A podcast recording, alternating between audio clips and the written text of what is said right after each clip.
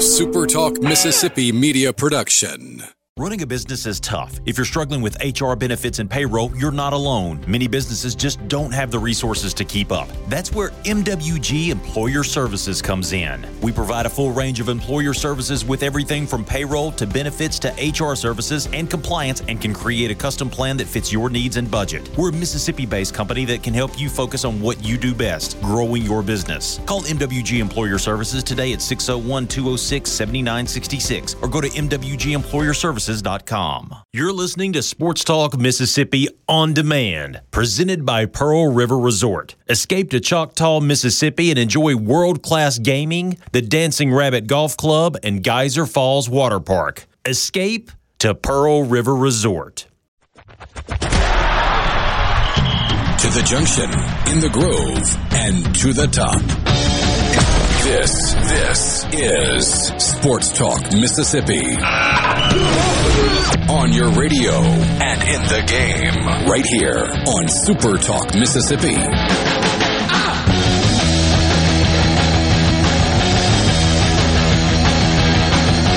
Sports Talk Mississippi with you, streaming at supertalk.fm and Supertalk TV, and of course on your Supertalk Mississippi stations across the Magnolia State. Thank you for being with us. Richard Cross, Michael Borky, and Brian Haydad. It is rare that we have a leadoff hitter for the show, but that's what we've got today. We're going to start out on the Farm Bureau guest line. Check out favorites.com and go with the home team, Mississippi Farm Bureau.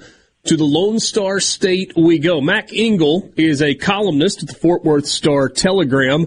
Always enjoy our conversations, and he's kind enough to spend a few minutes with us this afternoon.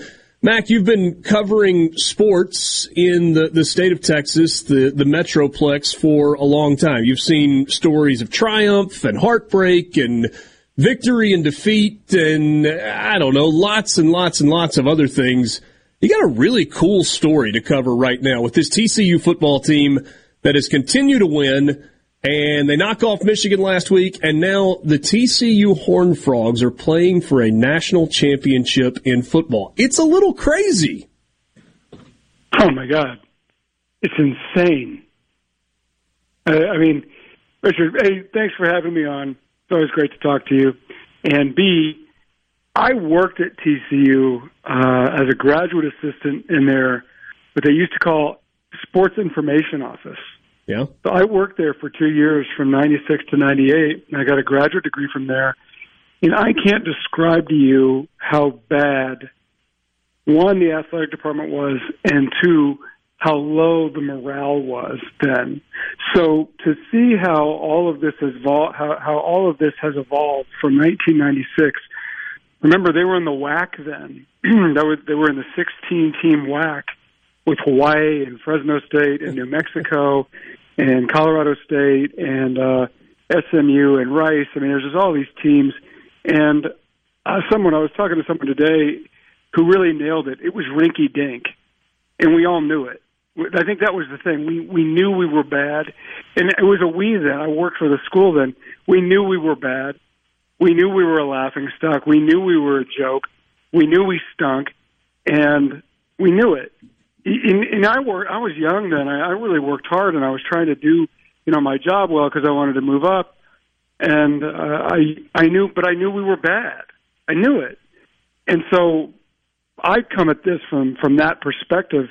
And for people who are, I can't believe it. I can't believe it that they've done this, because as well as I do, college football is set up for the big power schools. And TCU has an undergraduate enrollment of about 10,500. So it's a little bit smaller than Vanderbilt. It's a little bit bigger than Notre Dame. And they did it.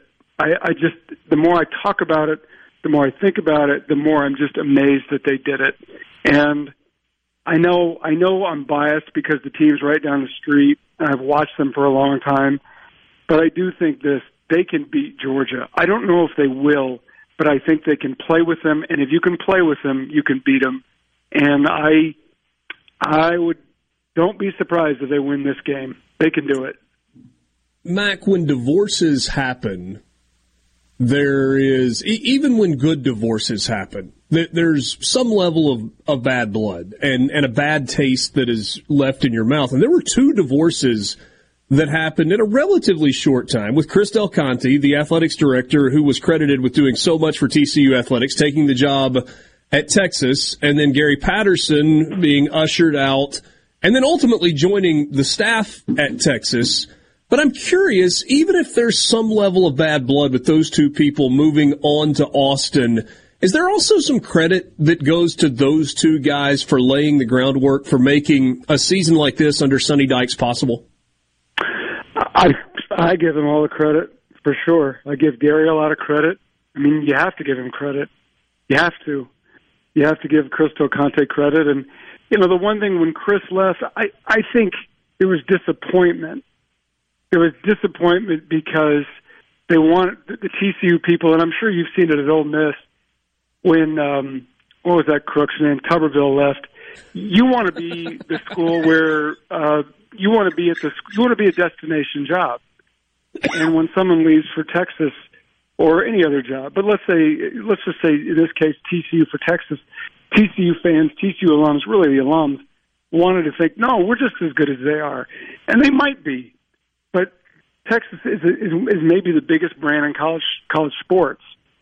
If not, it's one of the top five. I'm talking brands. That's not just football. That's everything.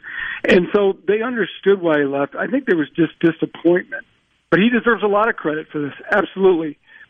He deserves a ton of credit because his ability to build relationships and fundraise is a big reason why TCU was in the position that it was in. To be asked to join the Big 12, and this doesn't happen if they're not asked to join the Big 12 after Texas A&M went to the SEC, and certainly with Gary, you know, what Gary did in 20 years at TCU is historic, and I know it's bittersweet for him. I know it is, and I know it's tough. It would be for anybody, you know. The place that you love, the place where you put your heart and soul into for 20 years, it's tough because they gave him an opportunity when nobody would have given him that opportunity. Nobody. And they did, and they allowed him to grow into the job. And because of that, it was a mutually beneficial relationship, Richard, and both parties thrived. And it was also time. It was apparent it was time. And, Richard is, I like the guy. He's a weird guy, but a lot of coaches are. I like him, and I do feel bad for him in the sense that this should be his moment, too. And it is, but it's not. You know, he's not the head coach anymore, and I know it's tough. You know, for Del Conte, he's been gone now for several years, but he should just – anybody who helped lay a brick from the fall of 1998 on gets credit for this. Anybody. Athletic directors, associate ADs, coaches, assistant coaches, graduate assistants, players, they were all advancing the ball. And if someone had told you, Richard, it's crazy. TCU is in a national championship game in football, not baseball, right, not basketball, football, the biggest sport there is that powers college athletics. And TCU, a school of 10,500, that was nothing 20 years ago. Go 23 years ago. Is one game away from national championship, and at worst, will finish number 2 in the polls for the second time since 2011. That's incredible. You know, Mac, I think people in Mississippi can relate because of what you just said a second ago. Mississippi State 2 years ago, Ole Miss last year won a national championship in baseball, and it's unbelievable, and I can't imagine the way people would react if either of those two programs in the state in which we live got to this point where they were playing for a national title. We've only got 2 minutes left before the break. Let me ask you this. When did it change? When did people genuinely start to believe? I was looking back through the schedule. Okay, the win over Oklahoma, the win over Kansas, giving them the first loss of the season, the double overtime win over Oklahoma State, the mad scramble at the end of the Baylor game, finally getting respect from the playoff committee after going, well, we don't really like the way they're winning. When was it that TCU fans believed that something like this could actually happen? I think it was an evolution. It really was an evolution. Because when they beat Oklahoma, we weren't sure how bad Oklahoma was, yeah, that it was just an average team. I don't think anybody really knew then, but if you go back to that game, they pulled their starters. TCU pulled the starters in the third quarter. That's how bad that beating was. I think the one that, and people would deny it, but I think the one where that convinced everybody that they could go to the playoff was when they beat Texas, because it wasn't that they just beat Texas. It was the way they beat Texas. You know, the final score was 17-10, but really it was 17-3. Texas didn't get 200 yards of offense that game, and TCU's defense has been kind of middling. But they've made plays when they needed to play, when they needed them. They shut down Bijan Robinson. Guy only had 28 yards on 12 carries, and really the Texas offense only scored 3 points. They got a defensive touchdown on a fumble return for a touchdown at the very, very end of the game that made it 17-10. But Richard, in my mind, that's the game when everybody knew, oh my God, we might go to the playoff, and that's what did it. They were a 7-point underdog, even though they're the fourth-ranked team in the country, and they went in and they manhandled UT on their home field. And so now, I'm after the way they beat Michigan. It's not that they beat Michigan; it was the way they beat Michigan. They ran the ball on them, and it's other than J.J. McCarthy, they really their running backs didn't do that much damage. That's why it gives me You know, Georgia's trying to go undefeated. That's really, really hard. I think Georgia is probably going to win, but don't be surprised if TCU wins it. It certainly is going to be a great scene, and it's coming up in just a few days. Monday night in Southern California. You going, Mac? You going to be there? Yeah, you know what? I am. I went to the Fiesta Bowl. That was one of the most enjoyable games I've ever watched in person, and I'm excited to see it. It's history. Awesome, man. No matter what happens, you've got a tiny little school playing a blue blood power like Georgia in the title game. And, you know, for so many of my friends, this means so much to them. I'm happy for them. And I think it proves, whether we're Ole Miss fans, Mississippi State fans, anybody else like, well, they can do it. We can do it. Hell yeah, you can. Always enjoy the time, Mac. Thanks so much for stopping in. Anytime, Richard. Take care. Mac Engel from the Fort Worth Star-Telegram.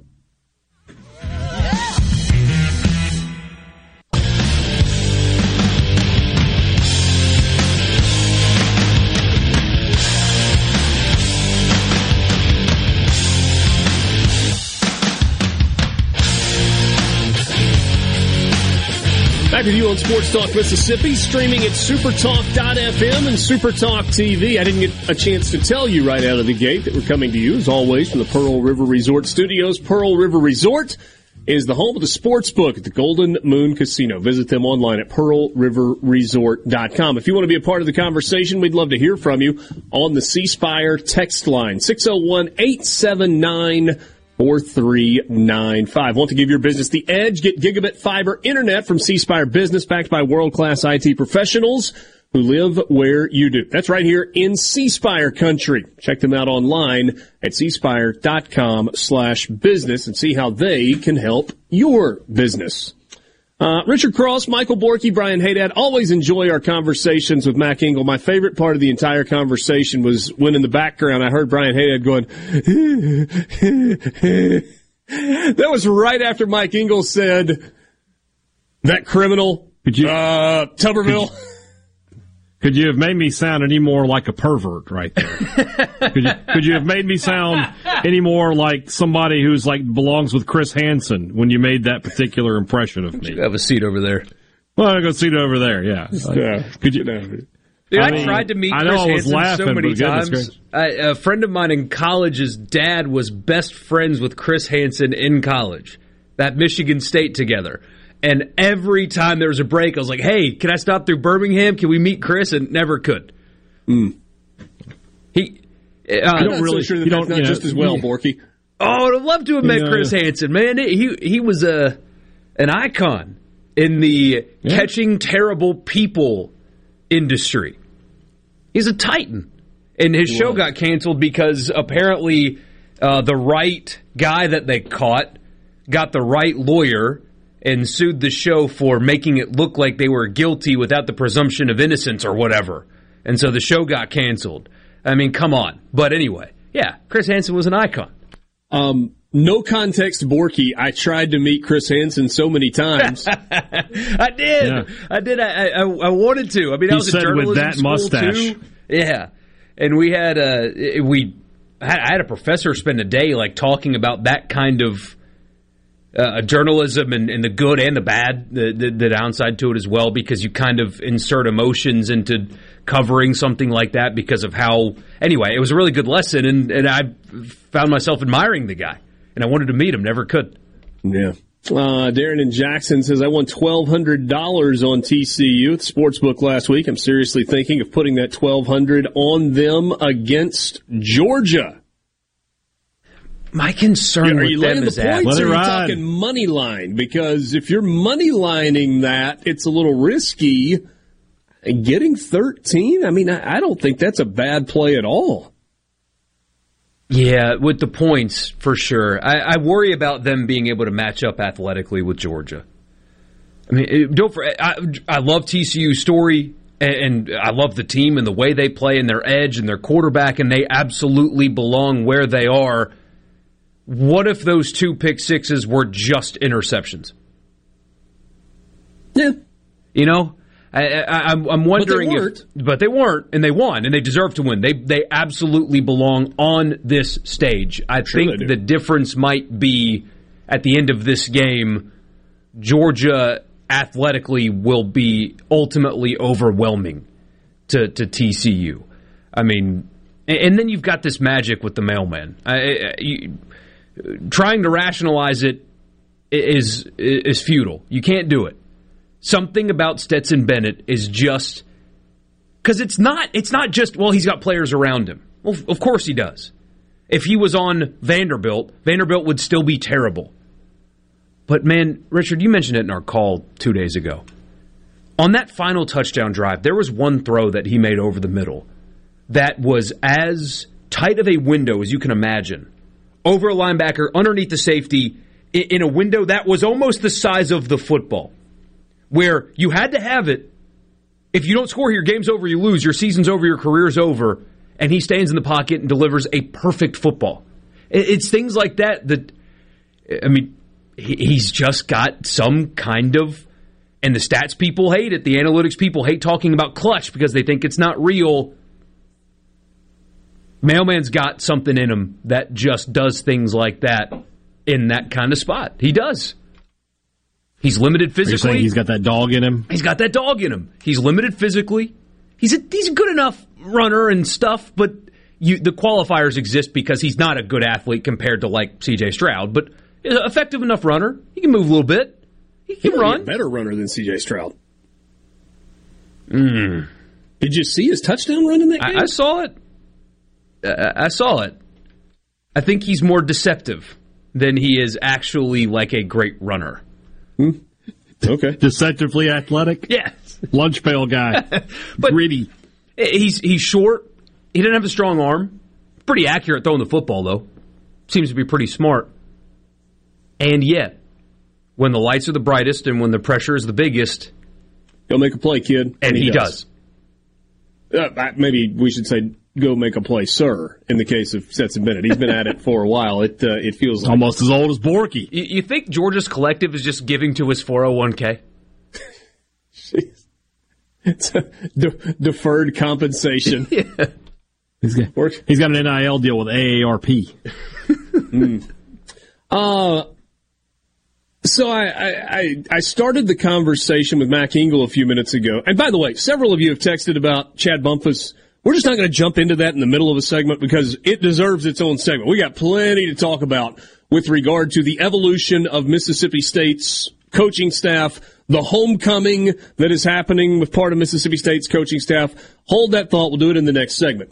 I do want to ask you this, though. So I started, hey, Mac, you've covered a lot of stories. You've been around it for a long time. How cool is this story? How neat is this story? And he was speechless just for a second before he kind of launched into what TCU has been through. I mean, you look at TCU's history, and again, he recognized some of this. In 1998, they transitioned to the Western Athletic Conference.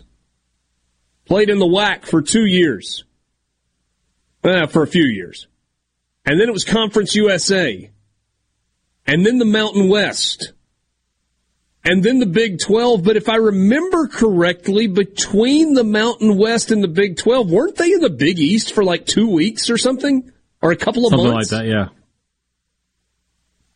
There have been a lot of moves, and unlike a lot of programs that transition from one conference to another, TCU has steadily moved up in terms of going conference to conference. It hasn't been, we're just going to make a lateral move. They're helped by the fact that they're in the state of Texas.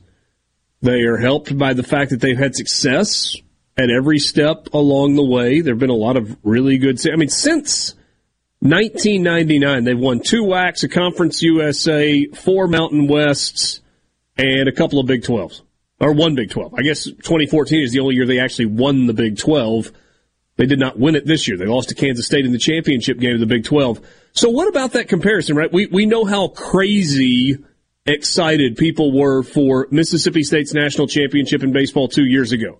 Ole Miss's national championship in baseball this summer. Push that to Mississippi State or Ole Miss playing for a national title in football. It's almost impossible to even quantify what that would feel like right here in the state of Mississippi. It'd be a billion times more exciting.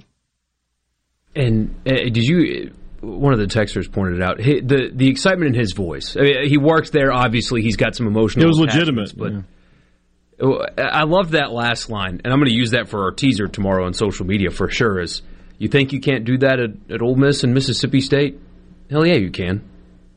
Because would you have thought 5 years ago, 4 years ago, 2 years ago, last year, that TCU can play for the national championship after beating Michigan in the playoff? TCU was 3-5 and 1-4 in the Big 12 when Gary Patterson was fired last year. Last year, and they are a relatively. And the year before that, they were 6-4, and the year before that, they were 5-7, and the year before that, they were 7-6. You got to go back to 2017 to find a double-digit win season for TCU when they went 11-3 and won the Alamo Bowl. 2015, they were 11-2 and won the Alamo Bowl. 2014, we don't have to talk about that. That team was really stinking good that year. Really good. Was it Trayvon Boykin was the quarterback on that team? They went 12-1, should have been in the playoff. Instead, they got sent to the Peach Bowl. I don't remember how that turned out. I mean, furious that day. You wonder sometimes, like, if a team gets snubbed, how they're going to respond. Those were a bunch of angry dudes that morning. Yes, they absolutely were. I saw it up close and personal. They were ready to go. And based on the actions the night before, a lot of Ole Miss players were not ready to go. C Spire text line: Mac's excitement makes me want to pull for TCU because I can imagine how it would be as a state fan for something like this to happen. And he's right; it is comparable to something like that. Sports Talk Mississippi. We'll be right back. This is a place for crazy people. If it's sports in Mississippi, you'll hear about it here. Sports Talk Mississippi on Super Talk Mississippi.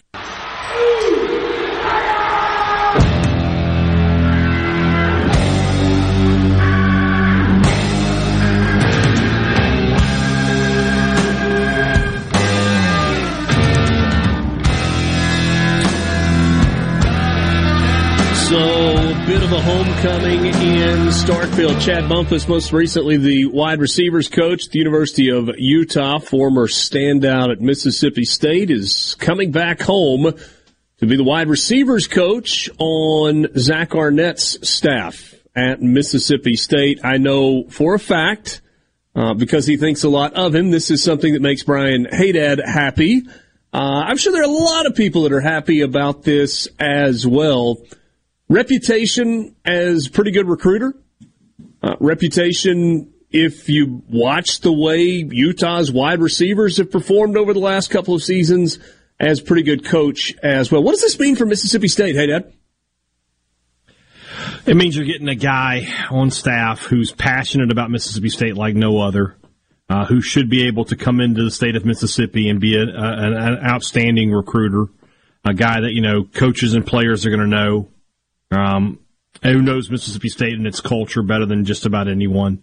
I think, you know, it's interesting that State would hire a position coach before they have the offensive coordinator in place. That's a little odd to me. But, you know, coordinators don't get to make all of the decisions regarding their staffs for the most part. So I know that Bumpus wanted to be home very, very badly. This deal almost happened a season ago when Dave Nickel left Mississippi State, but they weren't able to put it together. So finally home. Finally, it's been a long time coming for him. And I can say without any hesitation, he is excited to be back in Starkville. Just in case you're having trouble remembering, Chad Bumpus' best year was his senior season, 2012, when in 13 games he had 15 catches for 922 yards and 12 touchdowns for his career, 2,270 yards receiving, 24 touchdowns. He also carried the ball 37 times for an average of about 6 yards per carry. 4 years, 3 years as a starter? Did he start all 4 years? He started all 4 years. That's a hell of a yards per catch, 15 catches for 900 yards. 58 catches. 58 catches. I said in 13 games he caught 58 balls for 922 yards. Borky, isn't that what I said? What did he say? We'll have to check the tape. Okay. I'm calling the challenge flag on this one, yeah. I'm pretty sure you said 15. I wish, and we can't because we play actual music and we get banned from YouTube right away, but I wish we could do what like live streamers do on YouTube, and I could just click back like 20 seconds and get an immediate replay. That would be nice if I could do that. That'd be fantastic. Yeah, it would be. Sorry. Well, my apologies. What? In 13 games as a senior in 2012, he had 58 catches for 922 yards. The text line is backing me up. Averaging 15.9 yards per catch. There we go. It's possible that my mouth was just going faster than my eyes and my brain because I was looking at. You're just excited. Bump is home. Average. I get it, man. I get it. Yeah. My brother-in-law just texted me and said he heard 15. I appreciate you listening, Jake. Thanks, bud. Thanks for siding with Borky also, you big schmuck. I sided with me. Borky, I would no. I didn't answer. No. I meant to say, hey, Dad, everybody leave me alone. What's wrong with siding with me? Hold on. What is wrong with siding with me? My God. I'm a pretty reasonable guy. Richard, have a Snickers. Jeez. You're not yourself when you're hungry. You guys do this. I'll just sit here. Well, Borky, I'll be honest with you. This is, you know, and there are 3 hires made today, and obviously a lot more coming, but it's interesting to see how they did it, you know, with keeping Matt Brock on staff and bumping him up to defensive coordinator. That's something that we knew was going to happen, and we found out that he actually called the defense on Monday at the ReliaQuest Bowl. I don't know if you saw, there was a funny clip from Jet Johnson who said, "I found out in the fourth quarter that he was calling the defense." As it's like it had been so smooth, I didn't even know that it was happening. And then that's a good sign, I really like the addition.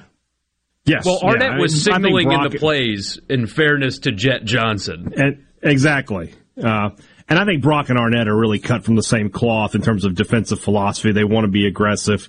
They want to get after the quarterback. So I think that's an easy fit. You have so many players coming back on defense. You want to keep that continuity. And then Brad Peterson coming in as the associate AD for football administration. I learned something today. You can hear about this on tomorrow's Thunder and Lightning podcast. Mm-hmm. You can't have a chief of staff in the state of Mississippi. If you work for the state of Mississippi, nobody can be officially titled chief of staff. That's what Robbie Falk found out. I have no idea where he found that out, and I have no idea why that is. But so you get labeled as the associate AD of football administration, when in reality, Brad Peterson will be the chief of staff. I don't know, man. I don't know the answer to all levels of government. Yeah, apparently.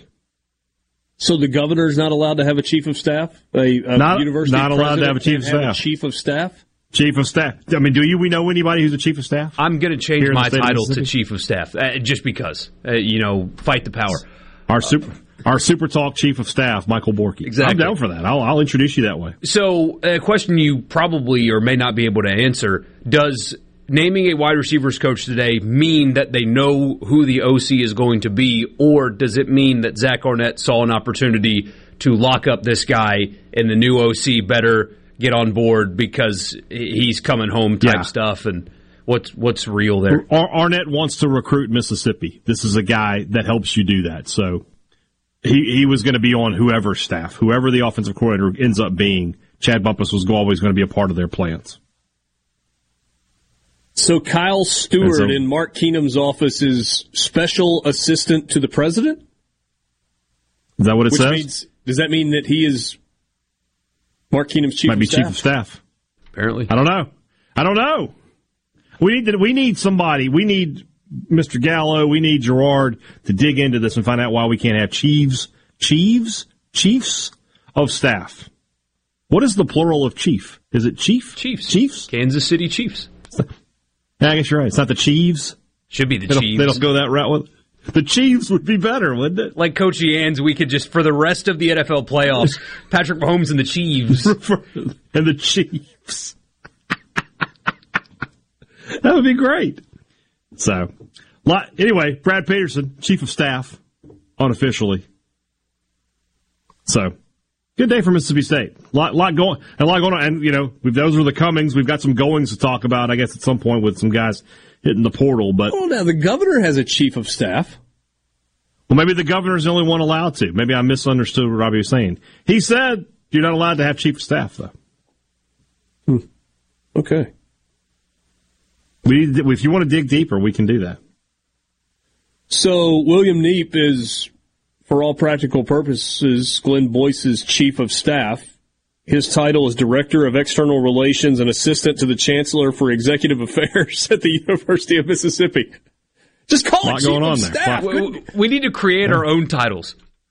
Just like that. I could do that. Richard Cross, the Executive Director of Audio Broadcasting in Sports-Related Affairs at Super Talk. I like it. I went to governorreeves.ms.gov, and his name is the only one that I can find on that website. Can't find chief of staff. That's not surprising. On there. Yeah. Branding. We get one message, a link that has a chief of staff at UMMC. Oh, okay. I need to go back and re-listen to Shout out Brian Rutledge, you trailblazer. He was very adamant, though. Let me text him and make it. See if I can get the idea here. Brian Rutledge, PhD, Chief of Staff, Office of the Vice Chancellor for Health Affairs at UMMC. Which, I mean, that would poke a hole, Borky, even in the you can't have a Chief of Staff at the university level. Yeah. So it's a university hospital. Could Borky be I'm digging. We'll Chief of Staff? I think Will would prefer. Will East would be a chief of staff. I feel like Will though would prefer Haydad be his chief of staff just for the trolling purposes. Like go do this for me. Chief of laugh. Yeah. Oh, yeah. Somebody said chief of staff is needed about like a lobbyist. Oh, I kind of disagree with that. I mean, the chief of staff is the primary gatekeeper. I mean, you can't have the person that is running your organization deal with every inquiry that comes their way. But come on, guys, you watch The West Wing. You know how important the role chief of staff is? Kind of a thankless job a lot of the time as well. Anyway, Sports Talk Mississippi with you, streaming at supertalk.fm. And that was talking TV. Chiefs of staff.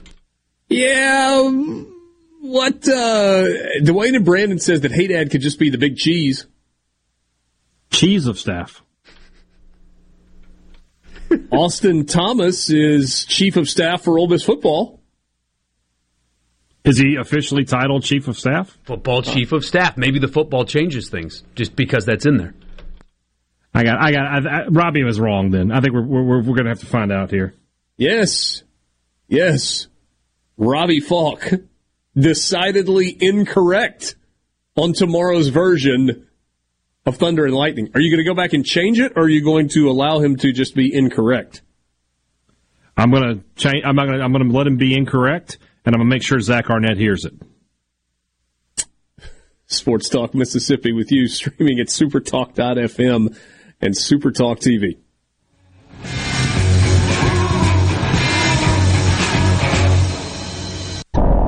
Time for more Sports Talk Mississippi. Finally! On Supertalk Mississippi, the Supertalk app, and at supertalk.fm.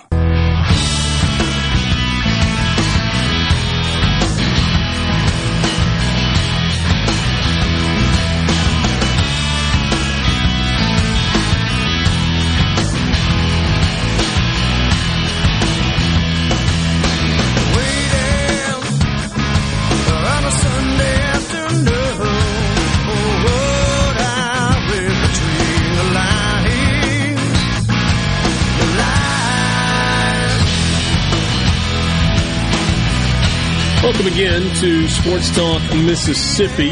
Last first hour of the show, Richard Cross, Michael Borky, Brian Haydad. If we are keeping a tote board of errors by me today, we're about to run out of chalk. Just things coming out of my mouth that weren't necessarily intended. I'm not like I got one on the board though, so no big deal.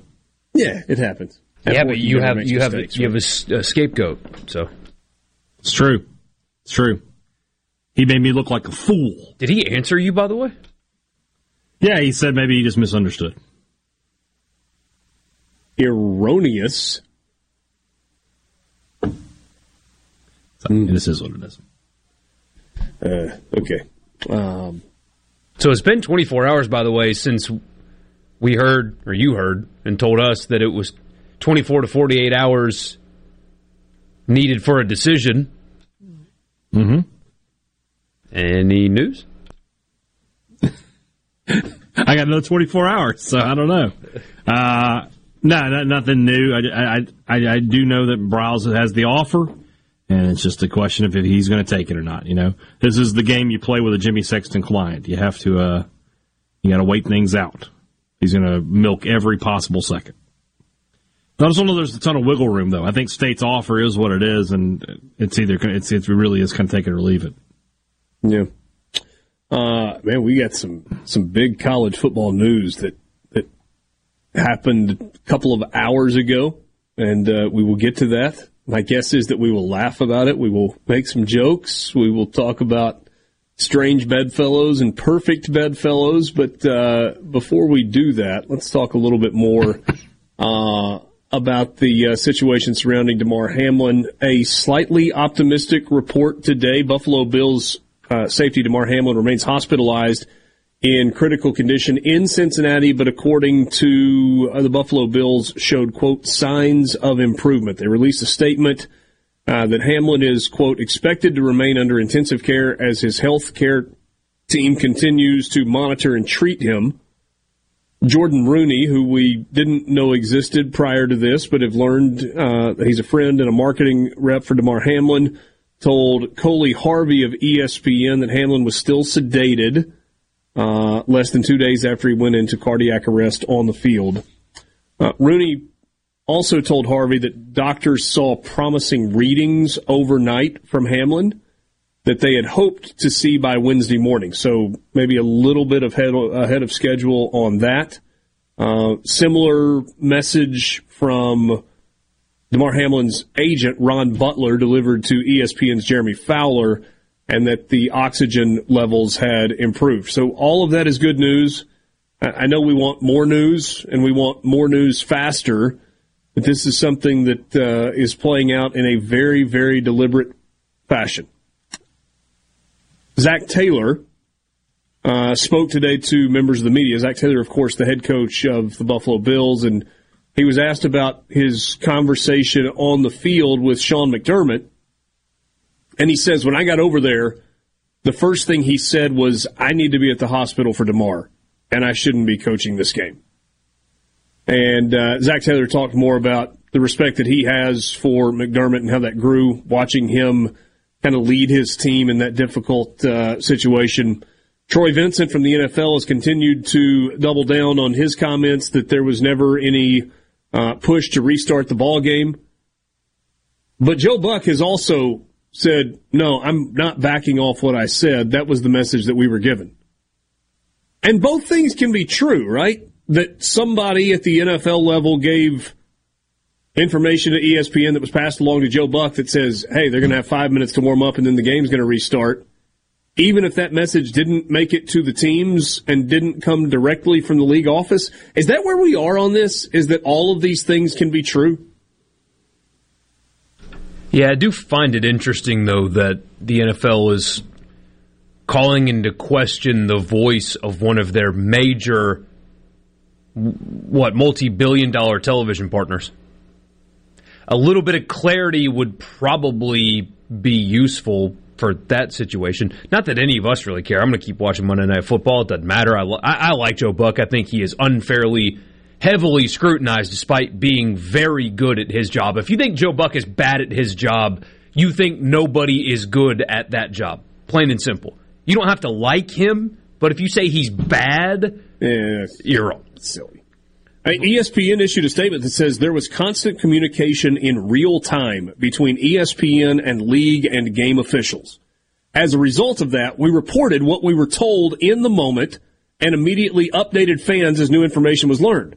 This was an unprecedented, rapidly evolving circumstance. All night long, we refrained from speculation. And if you watch Scott Van Pelt, when he went to reporters outside the hospital in Cincinnati, each time he said, hey, we want to be careful to report only what we know, not what people are speculating.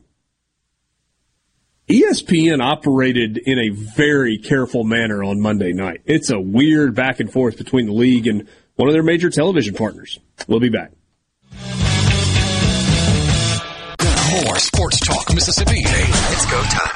Sports Talk Mississippi. Well, say something. Super Talk Mississippi.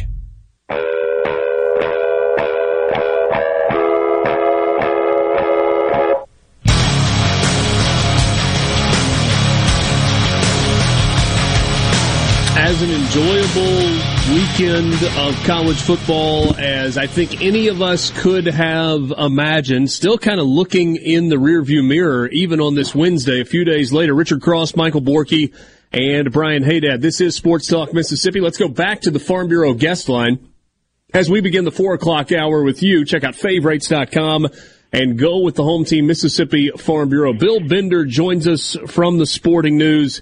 Bill, it's like we wish we could just rewind and press play like it was happening again for the very first time. What a weekend we had with the college football playoff semifinals, with the Cotton Bowl on Monday. It was incredible. Yeah, it was fun. You know, the semifinals were as good as we've seen. I did make the contention. I said Michigan TCU was the more entertaining game. It wasn't the better football game. Georgia, Ohio State, that was everything you would want in two heavyweight teams. It was a lot of fun watching both games. And we're right back to it, Richard, right? Like, nobody's giving TCU a chance against Georgia now. You're right. I mean, a 13-point underdog. It's funny you mentioned what you just did. Michael Borky asked us the question yesterday. We kind of talked about it as a group. Which game did you enjoy more? Haydad and I both said TCU-Michigan was the more enjoyable game. Borky said Georgia-Ohio State, but I think the kind of line of delineation you make there is a good one. That the first game may have been a little bit more fun, but the second game was actually probably played at a little bit higher level. Well, I mean, the first one was defined by mistakes. And Michigan running a school line Philly special. It's time to retire that. Take it out of the playbook forever. The Eagles ran it. It's done.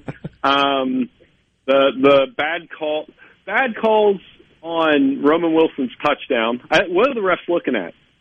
That was a touchdown. And then the bad call after it when they fumble at the goal line. That sequence changed that game. It turned it into a game Michigan could control into a Big 12 shootout that TCU was comfortable playing in. And I really believe that was the turning point in the entire game. I certainly don't want our conversation to be about this, but as we watched football over the course of the weekend, Bill, and really going back to a game that I was in attendance for on Wednesday night with the Ole Miss Texas Tech game, I feel like we have regressed in our enforcement of the targeting rule. I don't even know I know what the rule says, but I don't understand what it is that replay officials are watching. What do we do about this? Because You literally have players being ejected from games that are going to miss the first half of the season opener next year because of something that happens in a bowl game. Well, I think the game flow, targeting, game flow should not dictate how we call targeting. Like, and I say that in terms of Marvin Harrison was knocked out, and that was targeting, and they didn't call it.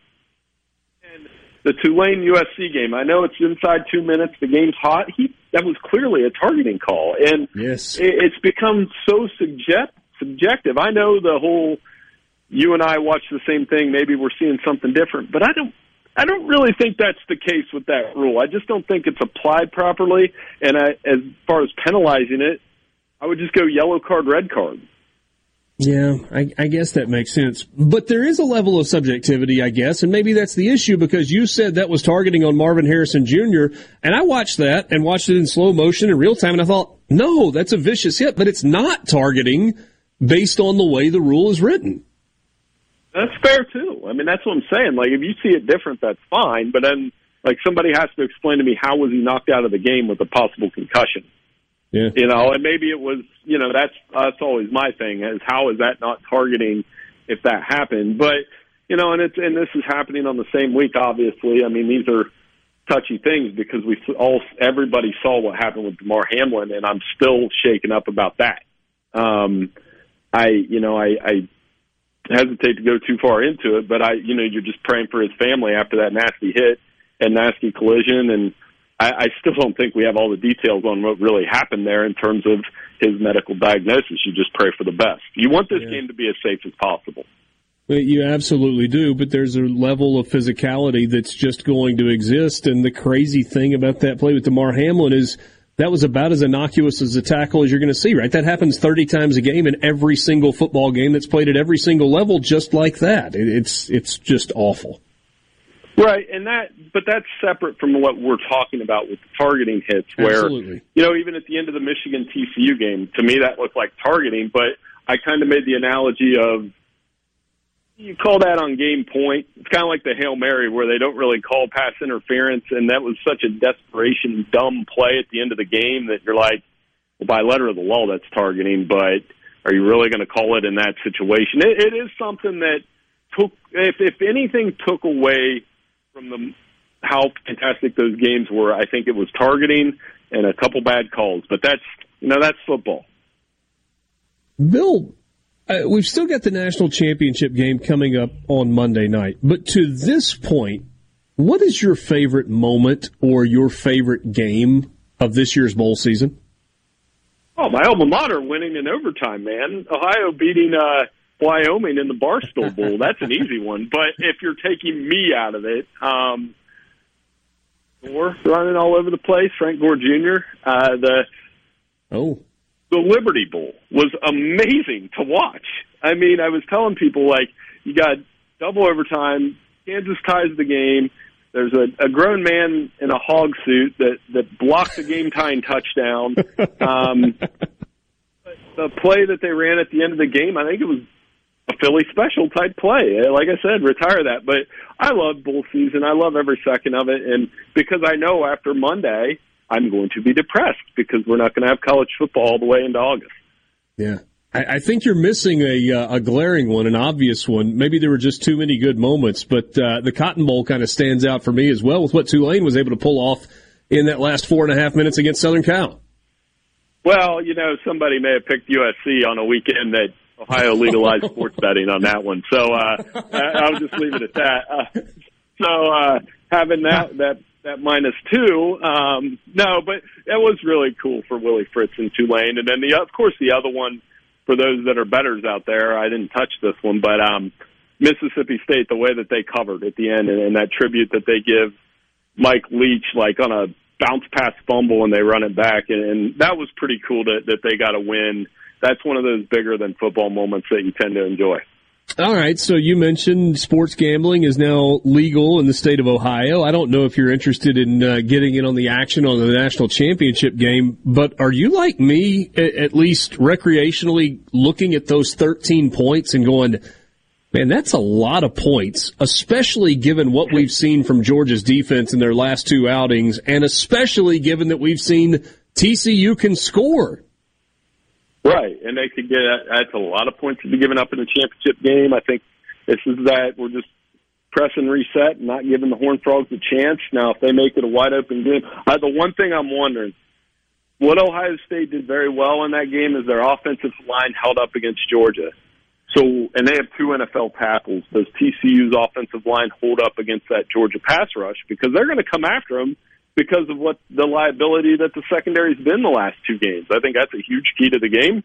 And then on the other end is Georgia just going to turn around and hand it off and use that withering running game to bully the TCU. TCU answered the call against Michigan, but Georgia does kind of the same things in different structures. But they're going to try to do the same thing to TCU. It's going to see if they can bully them and push them around. You've been to a lot of big sporting events, Bill. This one is not necessarily right there in your neck of the woods. Are you making the trip to Los Angeles for the championship game? Yeah, I'm flying Friday out to L.A., and looking forward to it. I always do. It's a long flight from here, but, you know, it's worth it. And I'm excited to see that stadium, honestly. It looks awesome on TV. I look forward to it. You never take a chance to cover a college football playoff championship game for granted. Yeah, I've been to a couple of them in person, and it's a different environment than a regular season game, right? I mean, it feels a little bit different. It's special, and, you know, I mean, usually one side has more fans than the other. I assume that Georgia will have more fans than TCU, but this is kind of one of those once-in-a-lifetime moments for TCU as well. Yeah, I've expected to be fun, and like you said, it's like kind of a Super Bowl feel to it, a corporate feel to it. You know, I've been to, I think, Georgia and Alabama ones. I've been there for them to win a lot of national titles in recent years. So it'll be fun. It'll be a lot warmer. I mean, last year I was there in Indy, and all those SEC fans were bundled up. So this year it should be a little bit warmer out there in L.A. Looking forward to it for sure. What are you looking at, Bill, in this game? What gives you maybe some level of optimism that TCU can pull this off? You know, there's a blueprint, and it's kind of what they did against Michigan. You got to get up to a fast start. You got to hope for some turnovers. You got to turn it into a wild shootout where everything can happen, and that's everybody's talking about these four playoff teams, and there was no defense in the semis. Well, that's if it's like that in the championship game, that's favors TCU. That means Max Duggan made some big plays in the passing game, one of the better deep ball quarterbacks in the country. It means that secondary, which had two pick sixes against Michigan, gets Bennett a couple times, and then you make it a four-quarter game, and you know how this works with underdogs. If TCU's in a game in the fourth quarter, the whole country is going to be rooting for them outside of the state of Georgia. Maybe not. I don't know how the rest of the SEC schools would handle that. I just feel like everybody else in the country would be pulling for the Horned Frogs at that point. Talk Mississippi. Here we go. Super Talk Mississippi.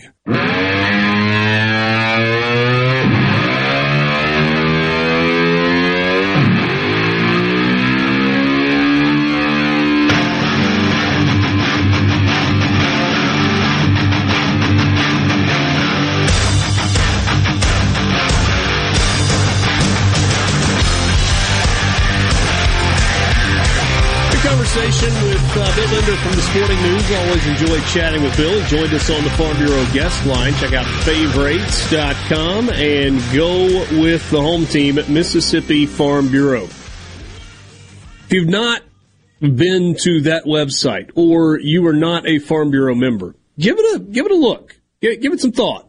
Favorites, F-A-V-E, rates.com. You go there. And you type in your zip code, and then you simply hit the big yellow button that says, get a quote.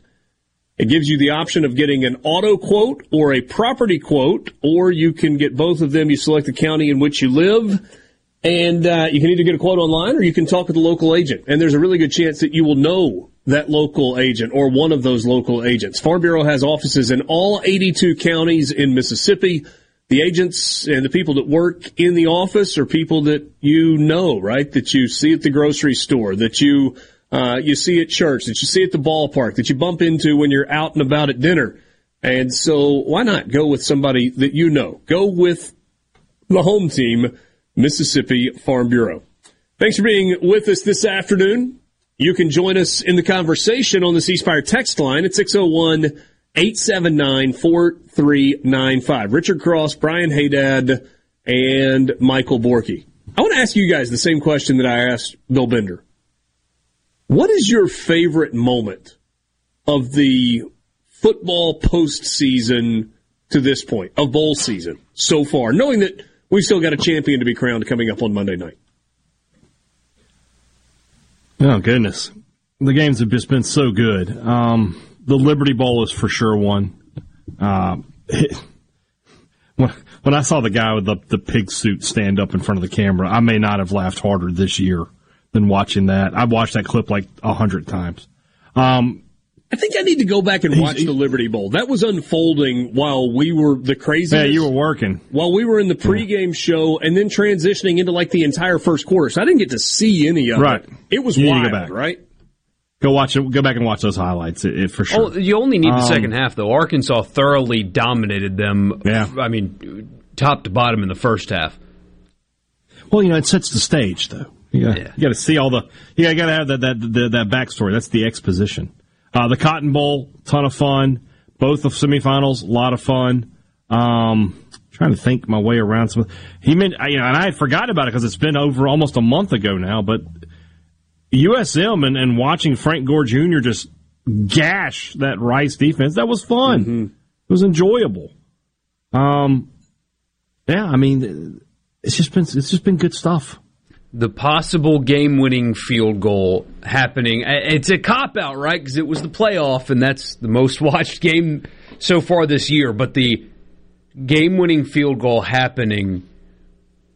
Foot meets ball while midnight strikes is awesome.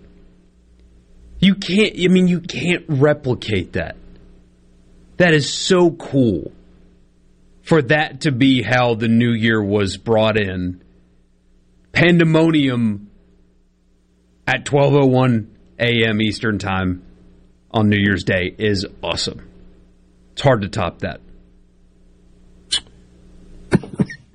For me, it was we were on the show as the Cotton Bowl was coming to an end. Yeah. And you had Tulane down 15 with 4.5 minutes to go.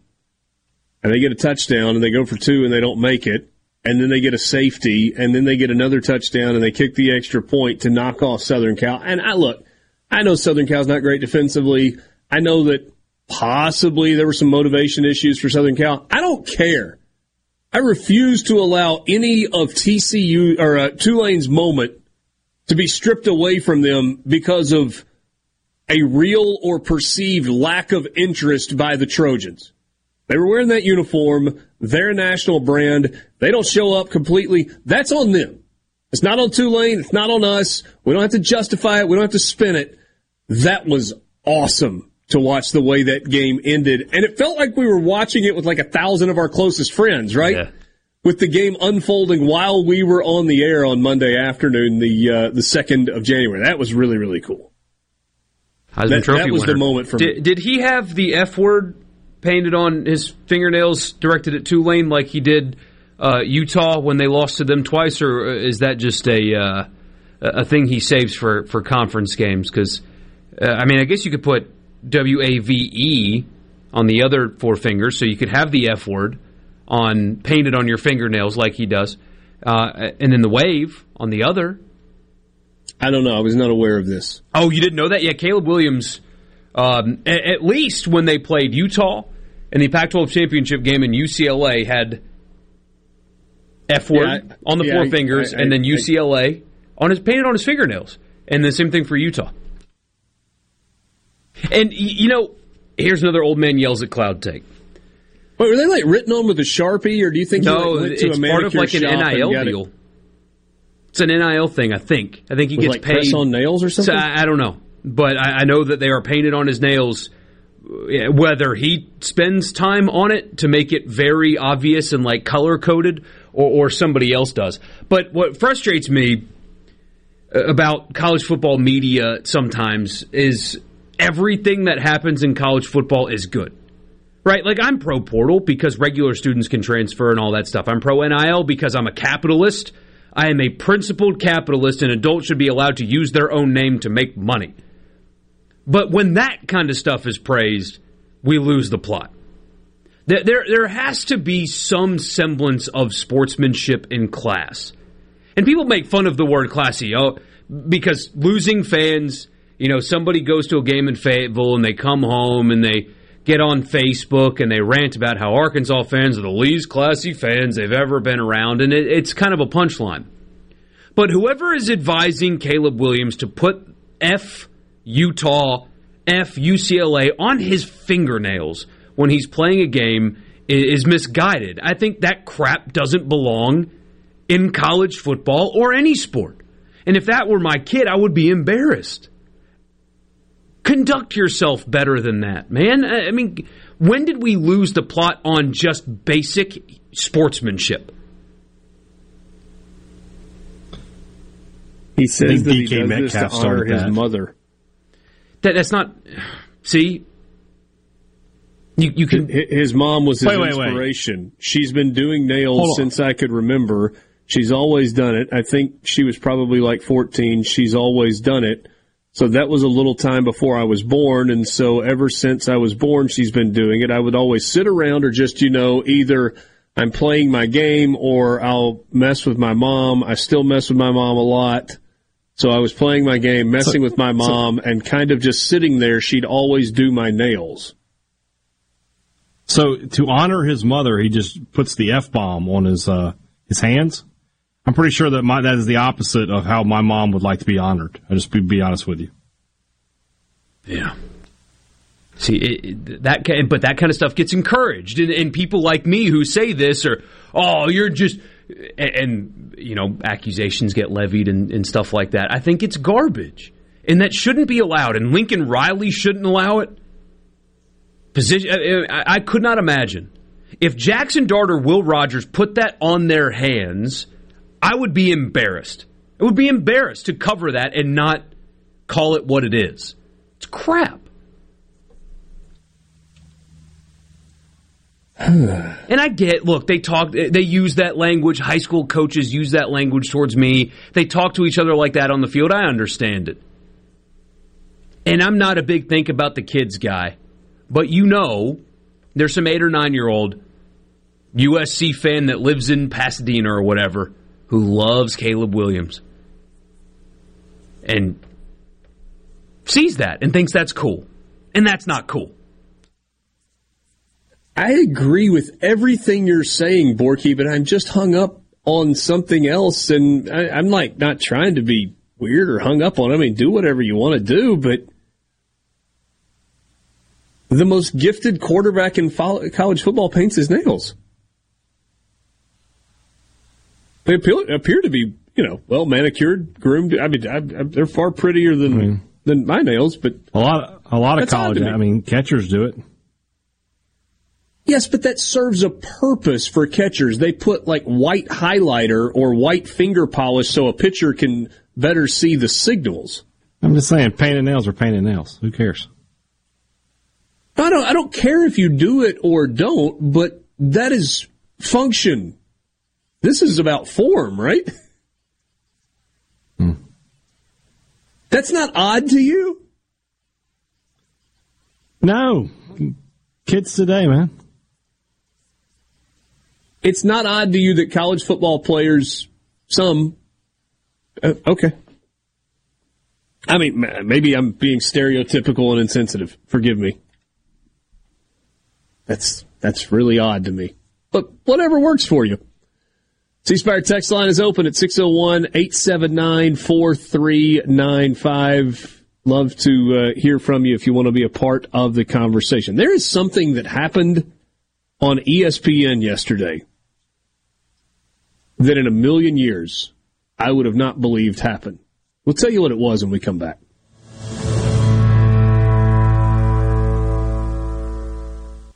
Your number one for sports talk. Anyone? Anyone? Anyone? Come on, don't be shy. Sports Talk Mississippi. Bingo, man, bingo. Super Talk Mississippi.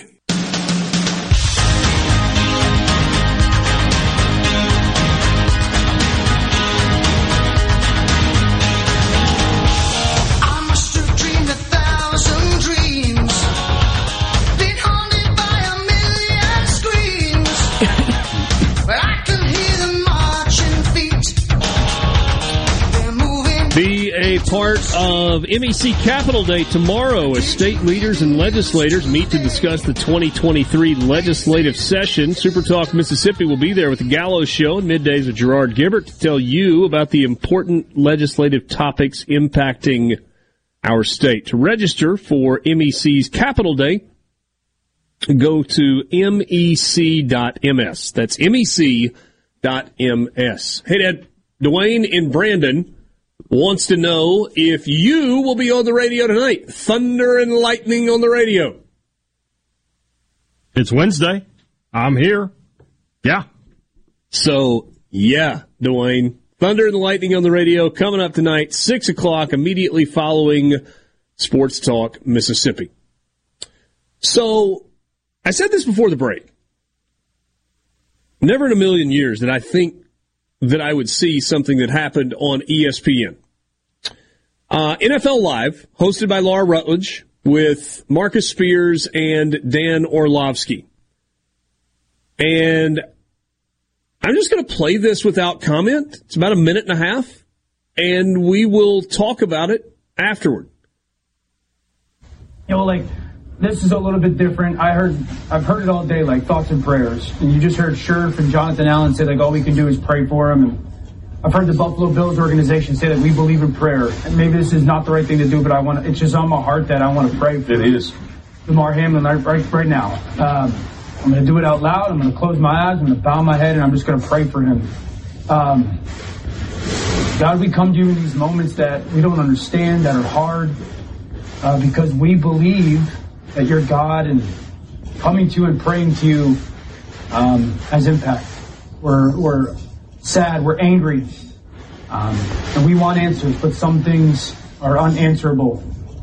We just want to pray, truly come to you and pray for strength for Damar, for healing for Damar, for comfort for Damar, to be with his family, to give them peace. If we didn't believe that prayer didn't work, we wouldn't ask this of you, God. I believe in prayer. We believe in prayer. We lift up Damar Hamlin's name in your name. Amen. Amen. Amen. So that was Dan Orlovsky on the set of NFL Live during the show on ESPN.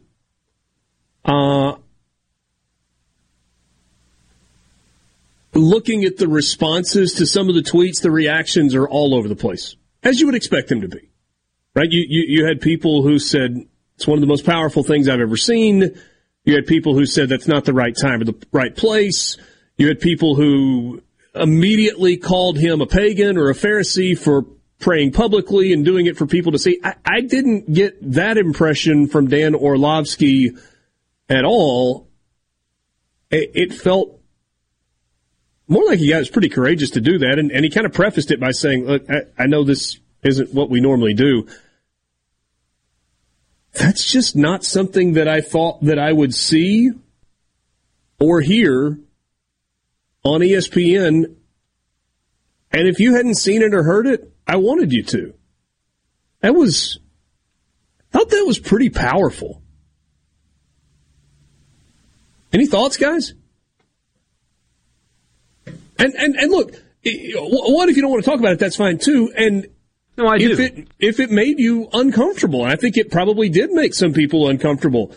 I'm not judging any reaction from this, but I thought that because this happened very publicly, this was something that we should talk about because it's not something that is mainstream media.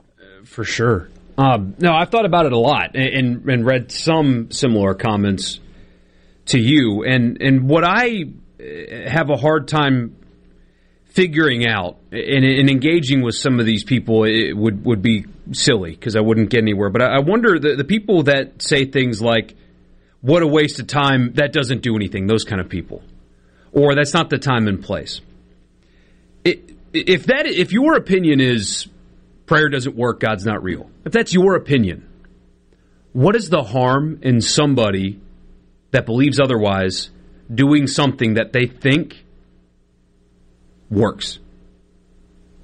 What is the harm in that? What is the offense in that? What is the what is wrong with that time and place? Dan Orlovsky believes what I do, and it took me 30 years to get to that point, that it works. For whatever reason, it's not like Dan Orlovsky doing that is going to fix him. That's not what it's about at all. But where is the harm? And then I saw some people say things like, well, you guys would, not us, but you would be outraged if it was a Muslim that was on ESPN that engaged in Muslim prayer. I wouldn't. If he sat there... You wouldn't. Maybe some people would, but I certainly wouldn't. Millions would be, yeah. Because if a Muslim man sat there and prayed for the safety of an athlete, I would say that's great. Awesome. Because you, sitting there, believe that works, and good. I will never criticize somebody for doing something that they believe is right or a kind gesture. Whether or not you believe in the existence of who Dan Orlovsky prayed to, or anybody prayed to in a moment like that, criticizing somebody for doing something like that is a foreign idea to my mind. I simply do not understand it. Because rehashing over and over and over again on ESPN, it's sad, this is terrible, hopefully he gets better, I can't wrap my mind around the criticism of that action. I really can't. Hey, Dad, any reaction from you? It's one of the things that it doesn't bother me at all. You know, I pray myself, but I certainly understand that there are going to be people who are offended by that or bothered by that. And I disagree with Borky. Well, I mean, I'm not saying I don't disagree with Borky. If Borky's saying he wouldn't be offended, I believe him. I'm not disagreeing with him there. But I just know that if Mahmoud Abdul Rauf was on that panel and decided he was going to lift up a prayer to Allah in that moment, there would have been a mass outrage from people that would be still going on today. There are a lot of people that had not heard of that as it pertains to Dan Orlovsky. Everyone would have heard about that in your scenario just a moment ago. Yeah. It would have been blown up. Fox News would still be talking about it. Yeah.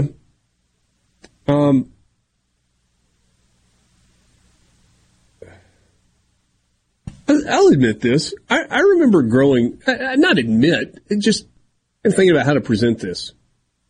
I remember growing up when we would eat at a restaurant with my grandparents. We would say a prayer before the meal. And I remember that being a little uncomfortable. And look, I was a kid that grew up going to church 3 times a week. It was Sunday morning, Sunday night, Wednesday night, and yet for whatever reason, as a kid, it was like you were almost kind of like glancing around. Is somebody looking at us?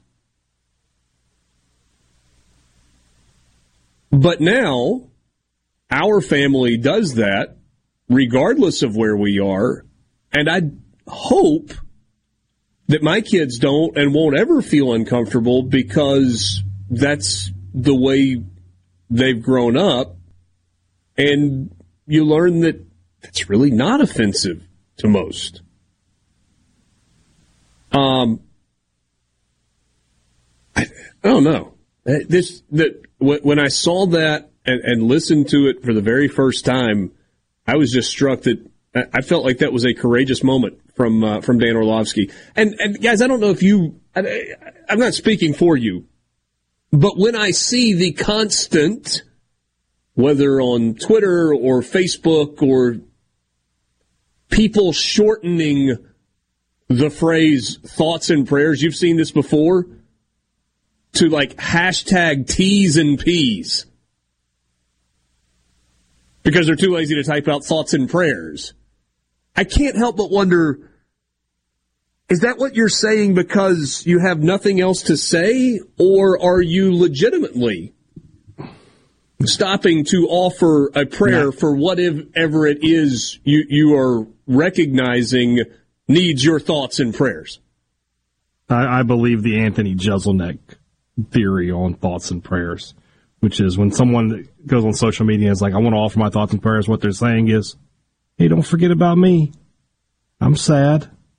I'm sad this happened. That's 90% of it, I think. Yeah. Yeah, Jeselnik nailed it on that one. What did he say? A lot of these people, not all of these people, but all they're saying is, don't forget about me today.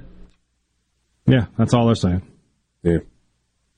And when you change your Facebook profile picture and put a little thing over it that says, I support whatever, do you? And some do, and for some it's genuine, but for a lot it's because that's what everybody else is doing. So I tip my cap to Dan Orlovsky for that moment yesterday on NFL Live. Sports Talk Mississippi. We'll wrap up the 4 o'clock hour next with you.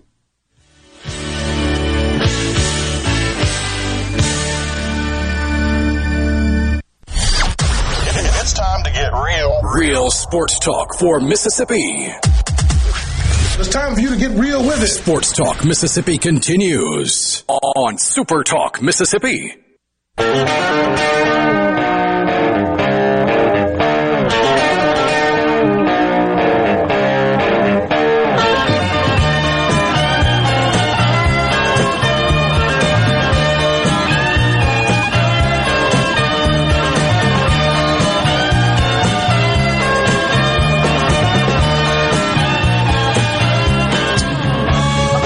End of the 4 o'clock hour with you on Sports Talk Mississippi, streaming at supertalk.fm and Supertalk TV.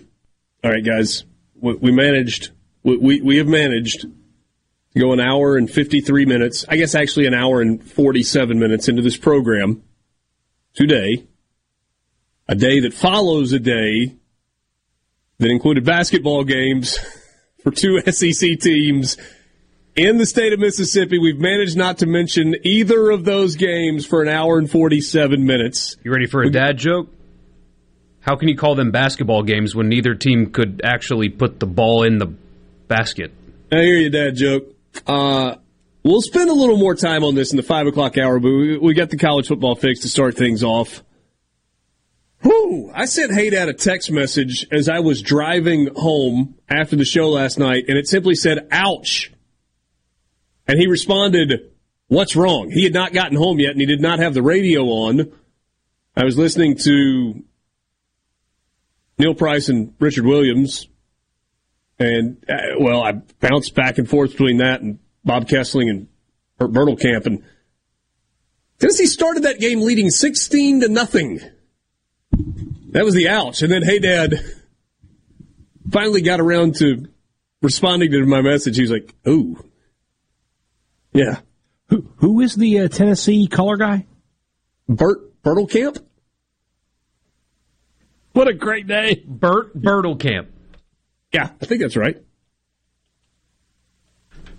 Bert Bertelkamp. I mean, now you've got me, like, questioning myself, and I'm Googling it, but Bert Bertelkamp. Played basketball at Tennessee, and he is the longtime radio color analyst on the Vol Network, alongside Bob Kessling. Bert Bertelkamp. Bert. Good. It's just the guy's name. But his name is Bert. Hey man, my name's Brian. You do realize that we are continuing to avoid talking about the actual games. That would be like if your name was Richard Richardson. Yeah. Or friend of the program, Harry Harrison. Yeah. Which our former colleague, Brian Scott Rippey, used to call Harrison. It was funny when it happened. Bert Bertelkamp. Yeah. Love it. Great name. And that's a name that you've got to say. You can't just call him Bert or Mr. Bertelkamp. It's Bert Bertelkamp. Bert Bertelkamp. That's Bert if my last name was Rush Dickinson. Chairman. Yeah. Yeah. Michael Michaels. I thought I'd get more of a reaction from you on that. Wow. I did have an old neighbor named Harry Self. Did you know? I did. We're going to message that says, your old hairy self, huh? somebody says, that's Eddie in Grenada. He says, wasn't he on Fraggle Rock? Oh, James in Hattiesburg says that doesn't hold a candle to Jim Bob Cooter.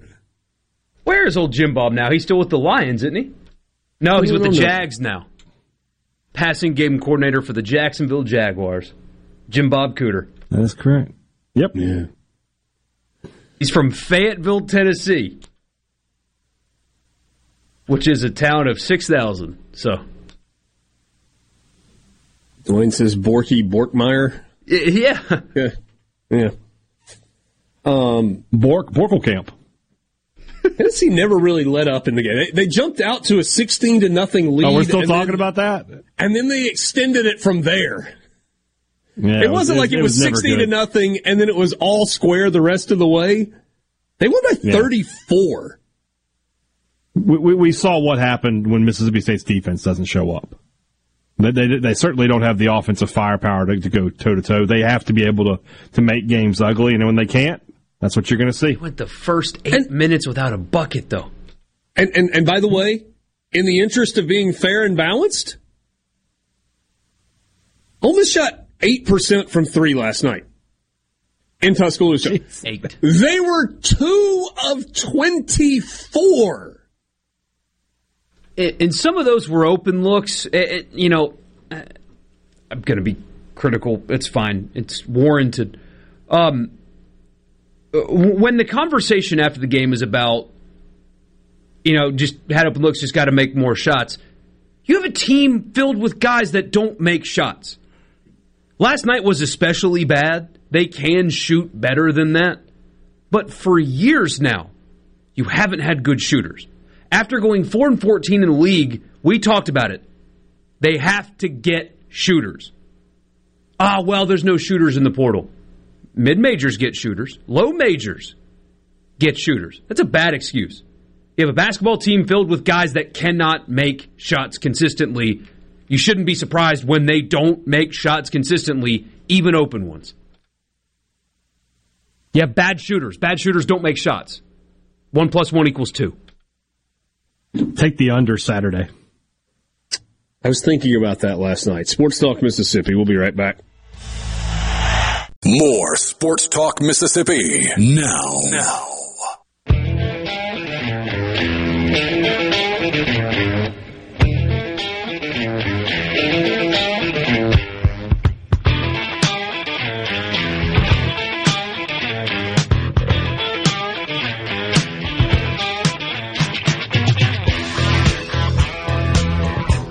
Sports Talk Mississippi, streaming at supertalk.fm and Supertalk TV, coming to you from the Pearl River Resort Studios. Pearl River Resort, they got a little bit of everything. Don't believe me?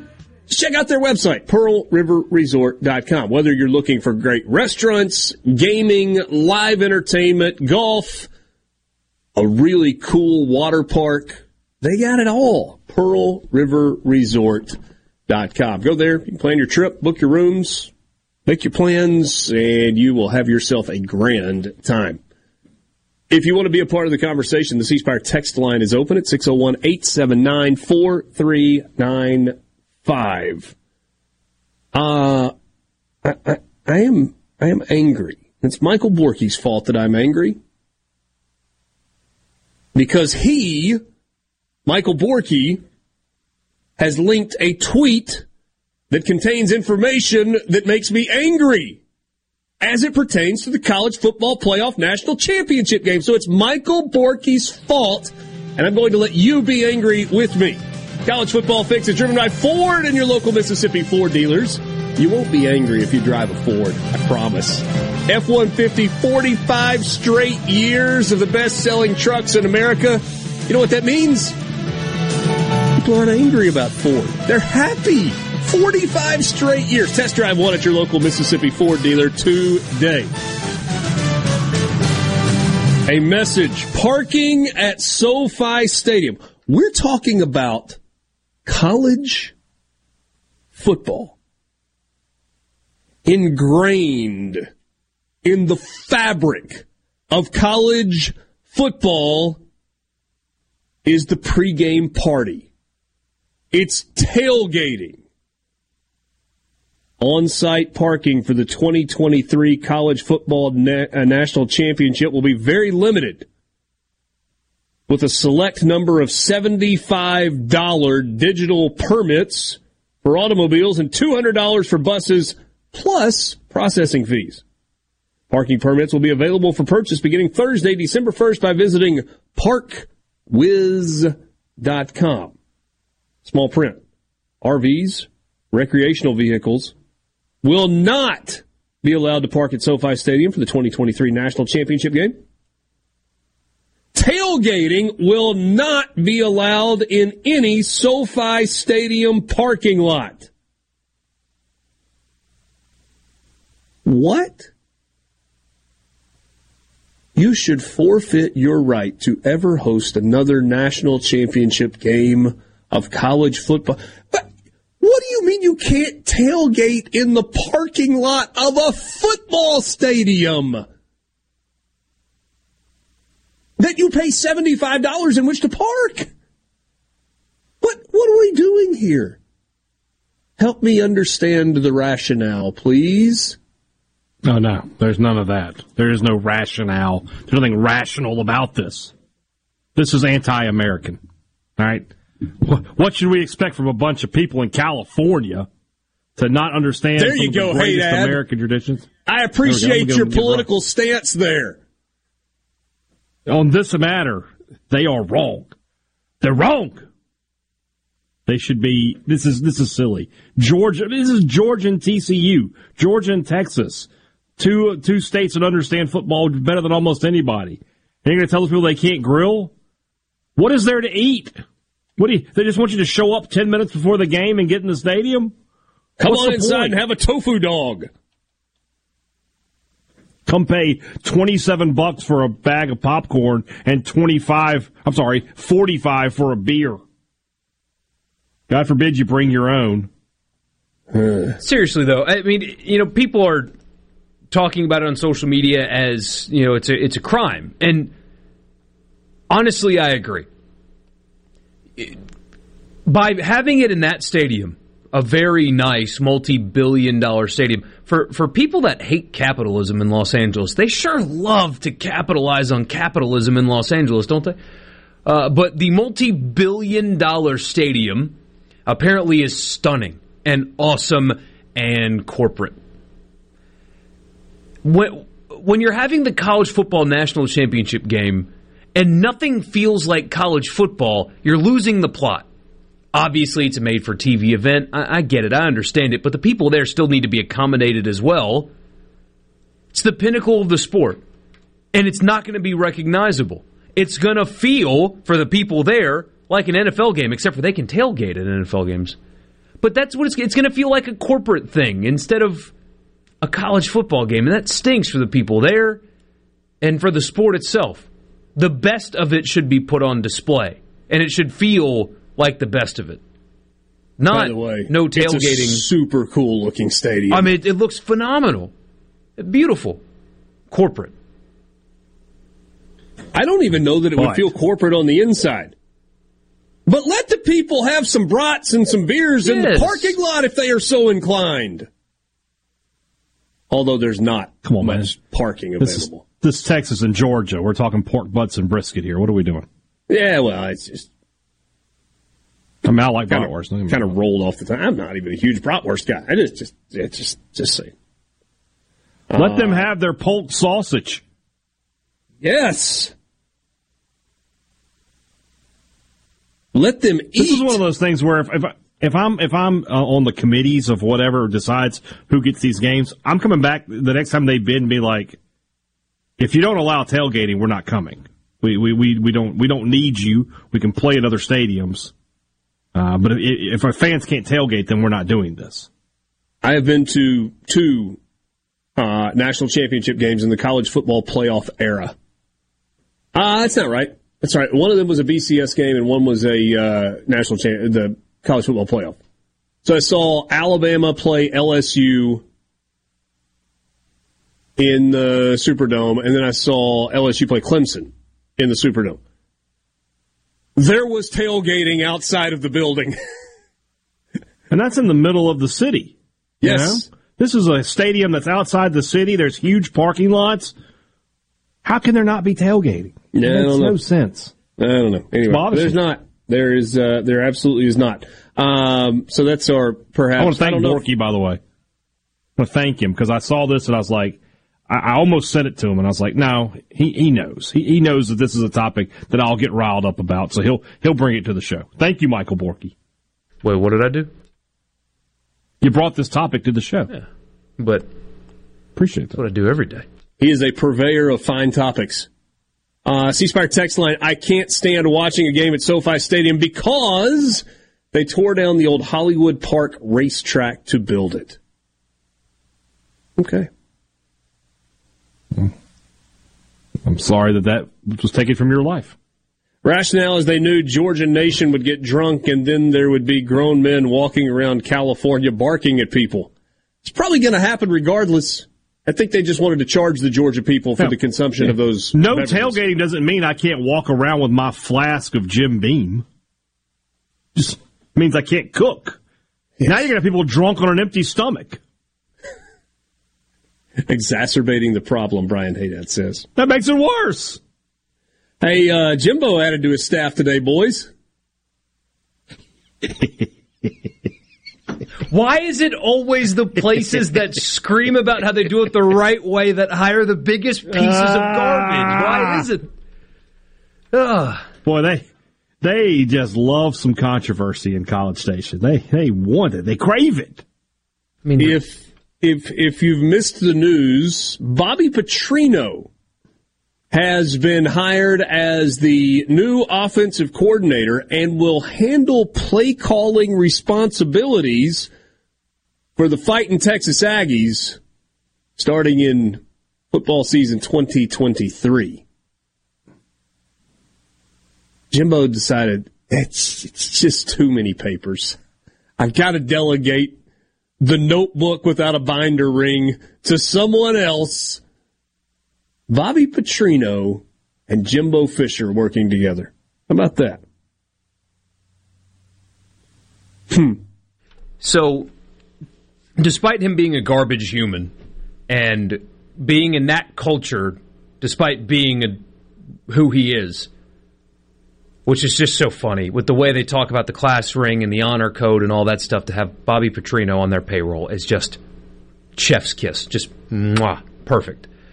It perfectly encapsulates the ridiculousness of college football.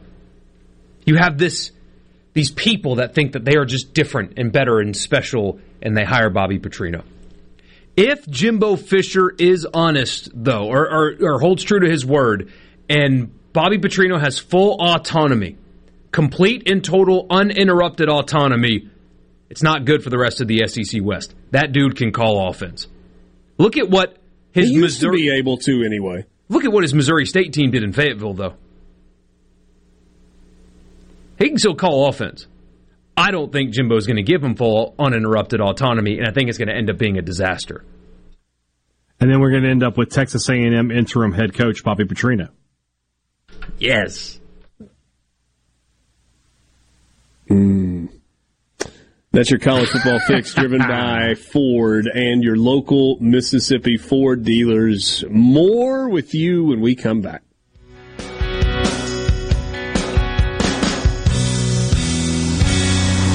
What do they want? Exciting news. Brace yourself. More Sports Talk Mississippi. Now.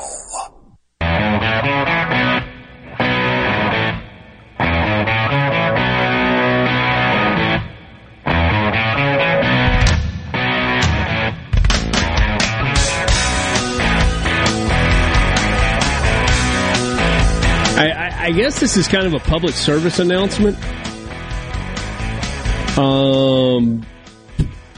If you got caught up in the Southwest travel mess, I think you have like financial recourse, and so you should don't just chalk it up to it was a disaster, but check into the things that you need to do. So there are a bunch of stories out there. Law firm of Cross, Borky, and Haydad. Is that the plan? We're going to represent these people in the class action suit. Yeah, my friend that sent me this, William sent this to me, and he said he was getting ready to apply for recompense. Yeah, did you see how Southwest tried to offer like a bunch of points or whatever as we're sorry, and everybody was like, nah, not enough. Nah. Yeah. And then like I said yesterday, in the coming weeks, there are going to be some really cheap flights available for via Southwest. Man, there was a guy in front of me on a flight or trying to board a flight a few years ago that is the world's most confident man. So we boarded the plane. I was, if I remember correctly, I was flying home from Detroit where I connected to Ohio after my uncle's funeral. And we got stuck in Detroit. Boarded the plane. Something was wrong with the plane. Had to deboard the plane. Couldn't take off. And they were able to rather quickly kind of divide us up. But they were offering, like, compensation for your inconvenience. And so there was a flight leaving Detroit, which was ours. They had another plane for us basically ready to go. It was Delta. Happened pretty quick. They were impressive, honestly, in that moment. Mm-hmm. But they had to get some people to wait hours, like 9 hours for the next plane that they could get on. The guy standing directly in front of me was offered like a first-class upgrade to take the late flight. He said no. I was like, no, that's not enough. Then he was offered like, I think it was like $700 worth of credits to another flight. Nope, not going to do it. He kept saying no until they offered him almost $2,000 cash to go on the next plane. And then when it was my turn, we're all good. Got the right number of people. You can go ahead and board now. I was so mad because I would have waited. I had nowhere to be. But this guy, nope, not enough. Yeah, but would you have gone as far as he did? No. Well, after hearing him, then yes, because then I would have been confident enough to know that you can do that. I would have just taken the first-class upgrade and been happy, drinking a cheap beer and eating peanuts on a more comfortable seat. But now I know for the future, if they offer you something, nope, not good enough. Keep driving it up. I want to say it was like $1,850, like $1,850 or something to take a flight almost 9 hours later. Couldn't leave the airport. I mean, I guess he could have, but I would have done that in a heartbeat. I was so impressed. I've only done it once or twice, but as they've like escalated the offer to move to a different, like, usually I'm trying to get somewhere in a hurry, but like there was a particular day where I was not in any hurry at all, and I was like, I don't know, I took like a $600 travel voucher and got put on a flight that was 2 hours later or something like that. I was like, yeah, I'll do that. Worth it. Yeah, yeah, worth it. So there's if you go to Southwest website, if you were impacted by a flight cancellation or significant delay between December 24th and January 2nd, you may submit receipts. Let's see here. Expense reimbursement request form. We will honor reasonable requests for reimbursement for meals, hotel accommodations, and alternate transportation, for example, rental cars and tickets on other airlines. That probably better be a liberal approval policy. They better not be saying just a whole lot of no's on that. Mm. Like, well, we would have approved your stay at the Motel 7, but because you stayed at the Ritz-Carlton, sorry. No, that's not going to work that. You're going to pay for my accommodations, period. Oh, don't worry. We'll bail them out later anyway. They can give people whatever they want. Exactly. They'll be getting another $7 billion from the government soon enough. Don't worry about it.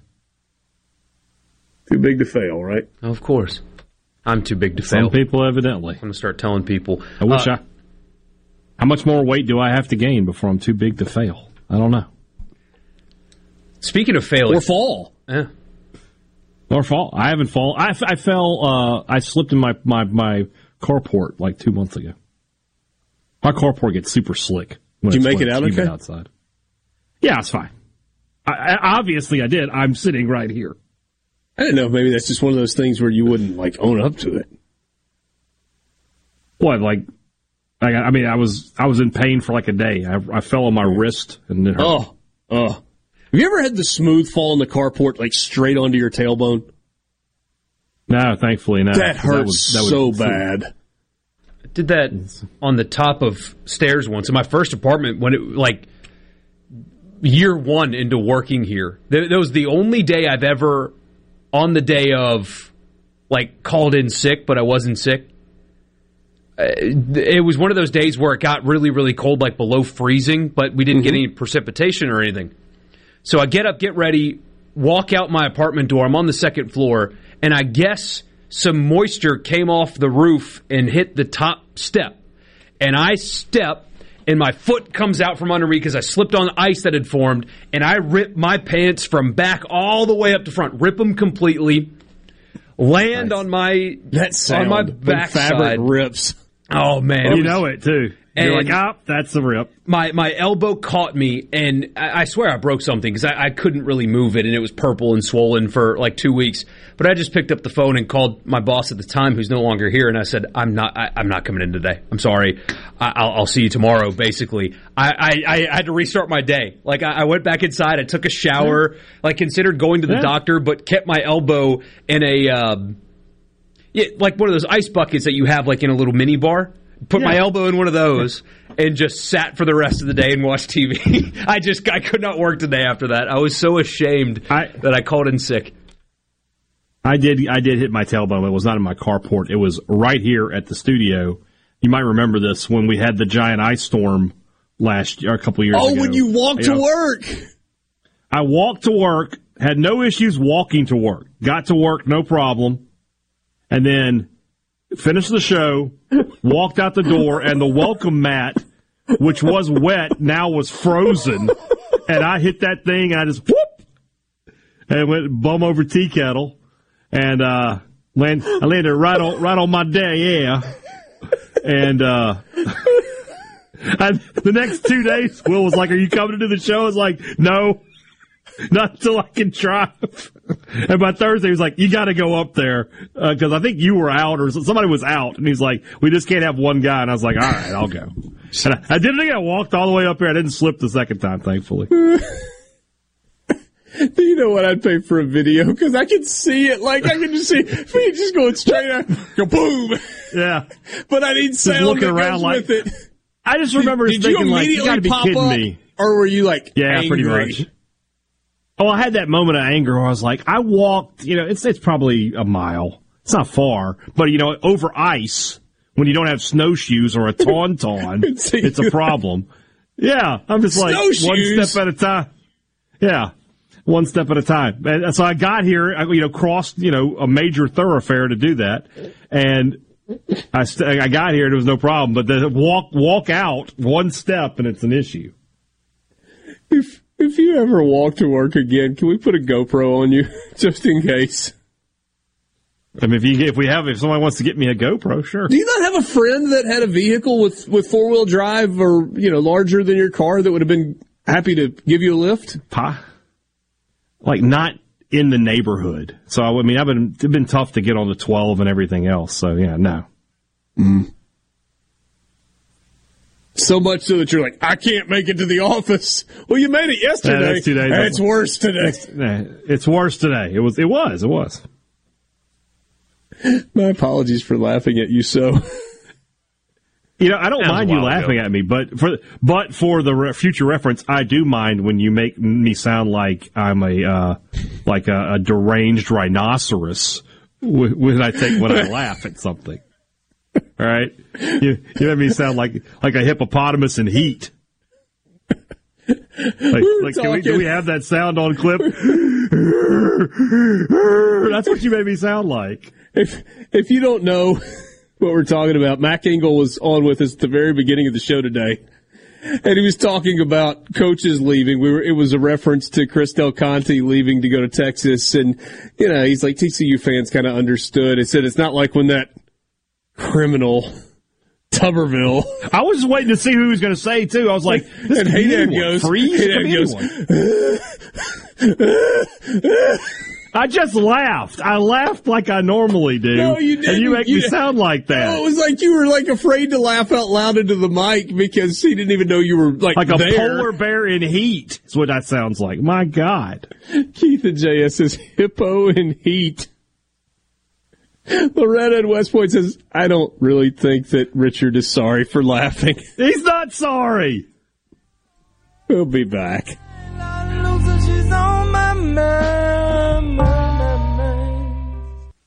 Here comes more Sports Talk Mississippi. You ready, guys? On Super Talk Mississippi.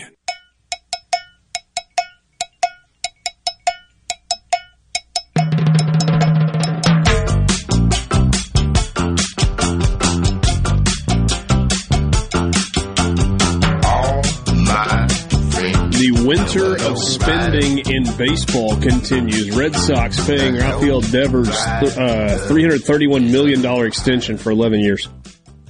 Whew. I mean, it hit, what was it, a couple of years ago where everybody was complaining about nobody spending any money? And, boy, have they spent it this year. They had it to spend after giving Mookie Betts nothing. Yeah. Yeah. Just had it laying around. The Giants were close to spending a lot of money several times, weren't they? They wanted to spend money. They wanted to do it, and nobody would take their money. It's just crazy. Yeah, well, not everybody wants to live in California. The Correa thing looks like it was smart now, I guess. I suppose. Sports Talk Mississippi, Richard Cross, Michael Borky, Brian Haydad, thanks for being with us. I am holding two numbers below the screen. One number represents the Mississippi State game. The other number represents the Ole Miss game. What? I don't even know. I'm flipping a coin. Whatever. So yeah, my first thought was going to be you were going to do the score differential, but you need like 10 sets of hands to. Here, hold on. I got a quarter. I got a quarter. Heads is the State-Tennessee game. Tails is the Ole Miss-Alabama game. We'll decide which debacle to discuss first. Tails never fails. It was tails. I dropped it. You mean do it again? This is not your best day. Reflip. This is not your best day. Reflip. Here we go. You dropped it again. Flip it over. It is, once again, tails. All right.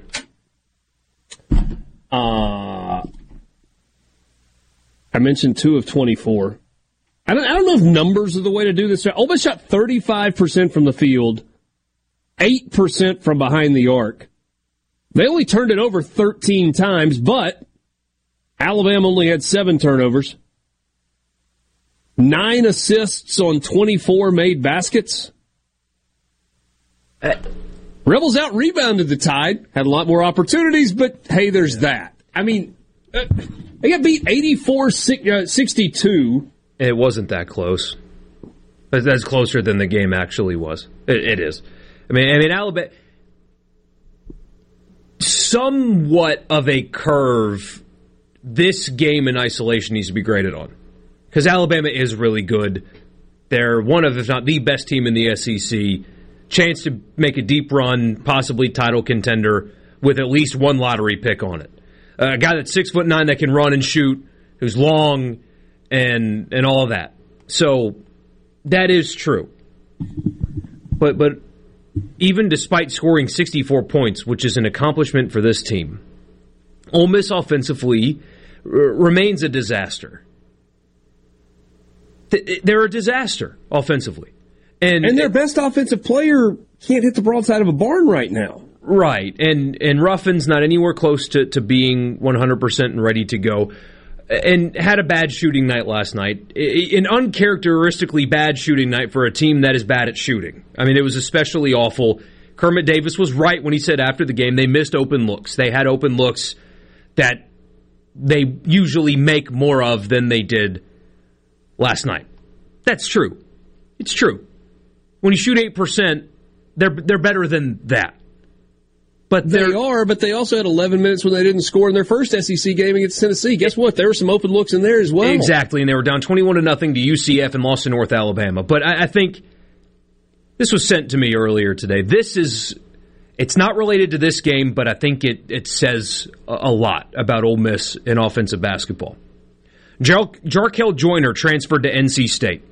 He's averaging 16 points per game on 45% shooting. Luis Rodriguez is at UNLV, 13 points per game on 48% shooting. Austin Crowley's at Southern Miss, 17 points per game on 49% shooting. KJ Buffin is with Andy Kennedy at UAB, 11 points per game on 58% shooting. Blake Henson's at Pittsburgh, 17 points per game on 48% shooting. Sean Robinson's averaging 15 and 4 at Austin Peay. So Ole Miss's players get better at scoring after they leave the program. I had neither seen that nor heard that. That's pretty damning. That is. Wow. That was rough. Yeah. Wow.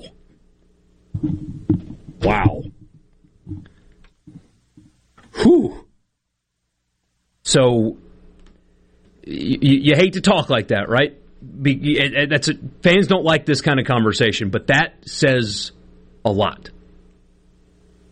When people counter, this is when people say things like, until NIL for Ole Miss basketball gets better, nothing's going to change.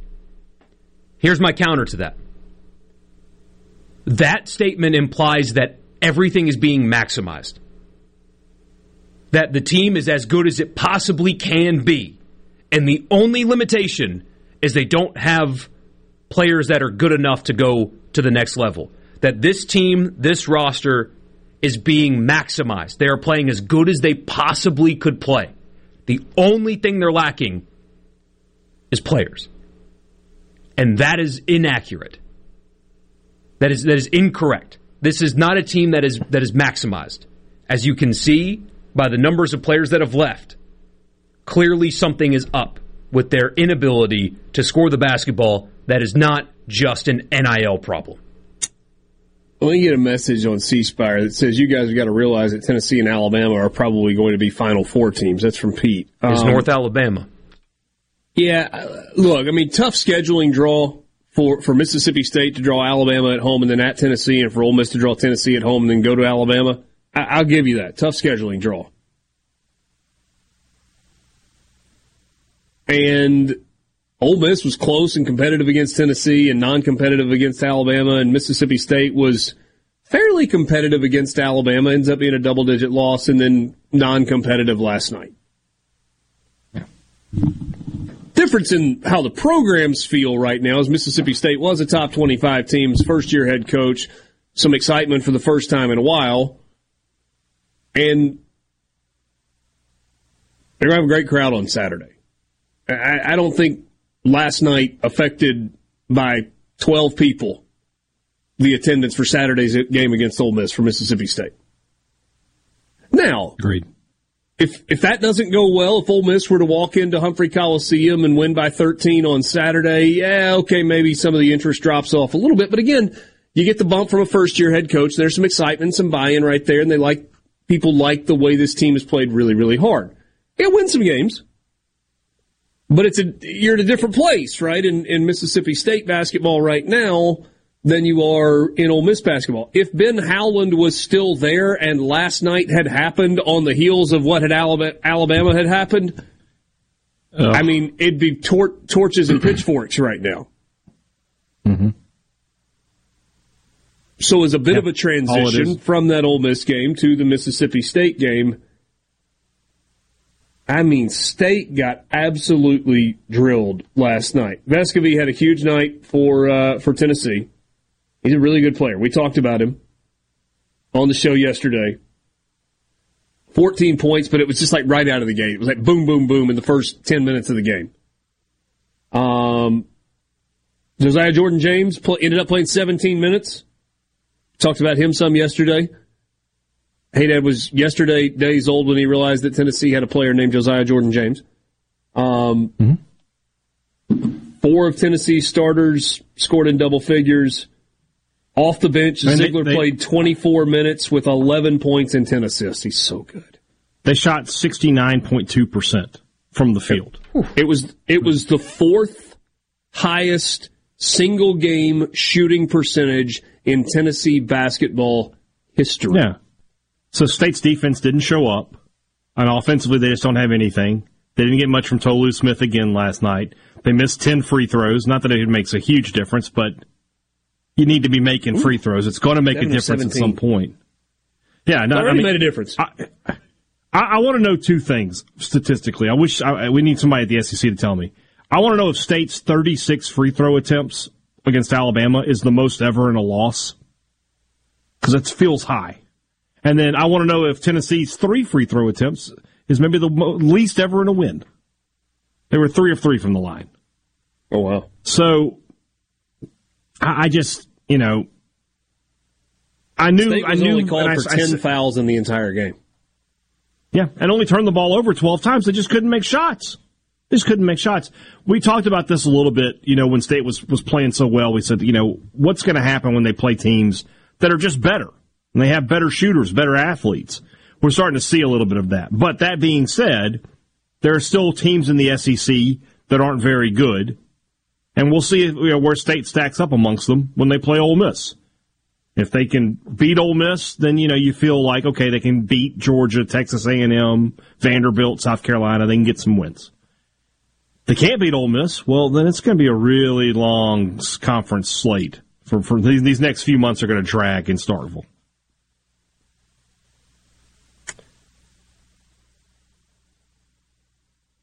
It is almost impossible right now. Maybe completely impossible, but certainly almost impossible to find anyone that is excited about Ole Miss basketball. And that is a bad, bad place to be 2 games into your conference slate. But it's the truth. Sports Talk Mississippi. We'll be right back. Sports Talk Mississippi. Here's more Super Talk Mississippi.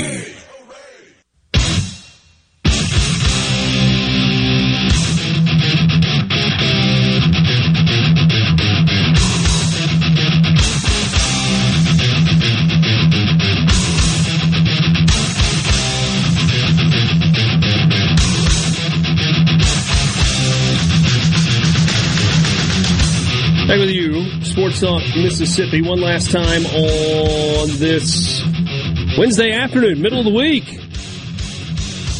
You can always join us on the C Spire text line. Sports Talk Mississippi is brought to you in part by Genteel Apparel. Find them online at genteelapparel.com. You can also find them in men's stores across the state of Mississippi, like the Country Gentleman in Greenville, Chandelure Outfitters in Ocean Springs, Kincaid's Fine Clothing in Ridgeland, Reed's in Starkville, and Randy Price and Company in Hattiesburg. If you haven't given Genteel a try, you should do so. Maybe if you wear golf shirts a lot, maybe you've tried other brands of golf shirts and you found some that you like, just give these a try. They feel great. The collars are outstanding. They don't flop and flail on you. They fit right. They're not too snug, but they're not too big either. They're just the right fit. And it's worth a test drive, right? Check them out online at genteelapparel.com. Genteel is the official apparel provider of Sports Talk Mississippi. Any other thoughts on the hoops thing? We got Mississippi State and Ole Miss on Saturday, 1 o'clock on CBS at Humphrey Coliseum. Isn't that right? 1 o'clock tip? 2? 2 o'clock tip. I'm almost positive. You've made me doubt myself. I mean, Kermit Davis needs to win this one. 1 o'clock. As I said. You have to. You have to. Have to win. Have to. And for Chris Jans, I mean, it's not have to win. It really isn't. But just can make life more comfortable. I disagree. It does make yourself some more. The past few years of Howland losing this first game to Ole Miss, it just poisons the next few weeks for you. Now, you want to keep your support. You want to keep everybody happy. You need to get this win. And this is not a good Ole Miss team. You're playing them at home. Should have a good crowd. There's no reason to lose. But take the under, whatever it is.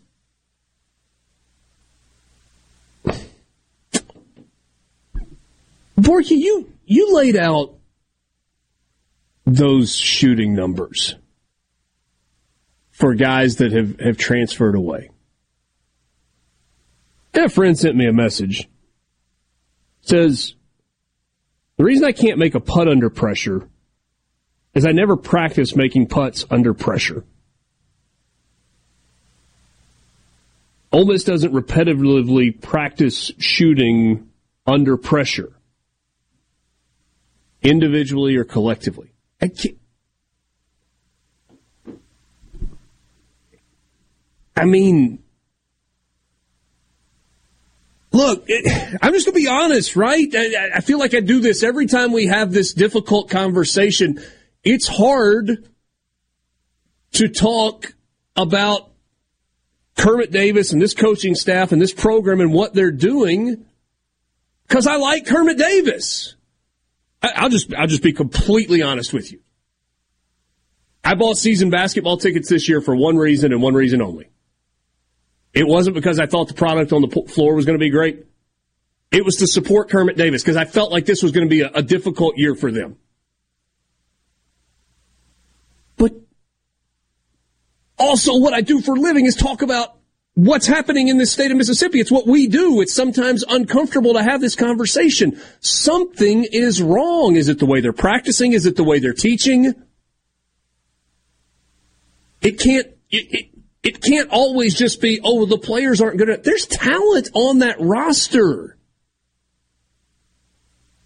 And there has been talent on that roster, and you illustrated it just a second ago when you talked about Jarkel Joyner and K.J. Buffin and who were the others? Luis Rodriguez. Blake Hinson. Blake Hinson's having an especially good year on a good team. And that's a good Pittsburgh team that last night beat Virginia at home. He had 17 on 49% from the field or something like that. Whatever.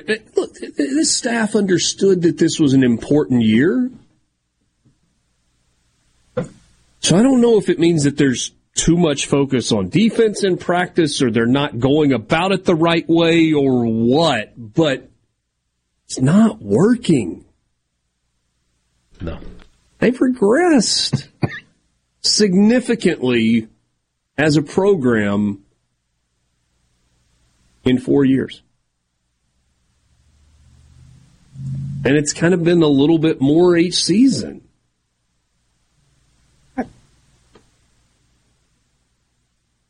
And again, I mean, you got people that you can't find very many people that are remotely interested in Ole Miss basketball at this point. And that's not to say it can't change. But 2 games into your conference season. And honestly, the loss to North Alabama took whatever oomph there was before you played your first SEC game. You're like, okay. Tough deal, man. It's a really tough deal. Thanks for being with us. We'll do it again tomorrow. Sports Talk Mississippi in the Pearl River Resort Studios. Good night. Are you a business owner looking for help with HR benefits and payroll? MWG Employer Services offers a wide range of services and can create a custom plan that fits your needs and budget. I was so overwhelmed with HR stuff. MWG Employer Services took all the stress out of it and even set up my payroll. I couldn't be happier. MWG Employer Services is here to help you succeed. Call us today at 601-206-7966 or go to MWGEmployerServices.com. A SuperTalk Mississippi media production.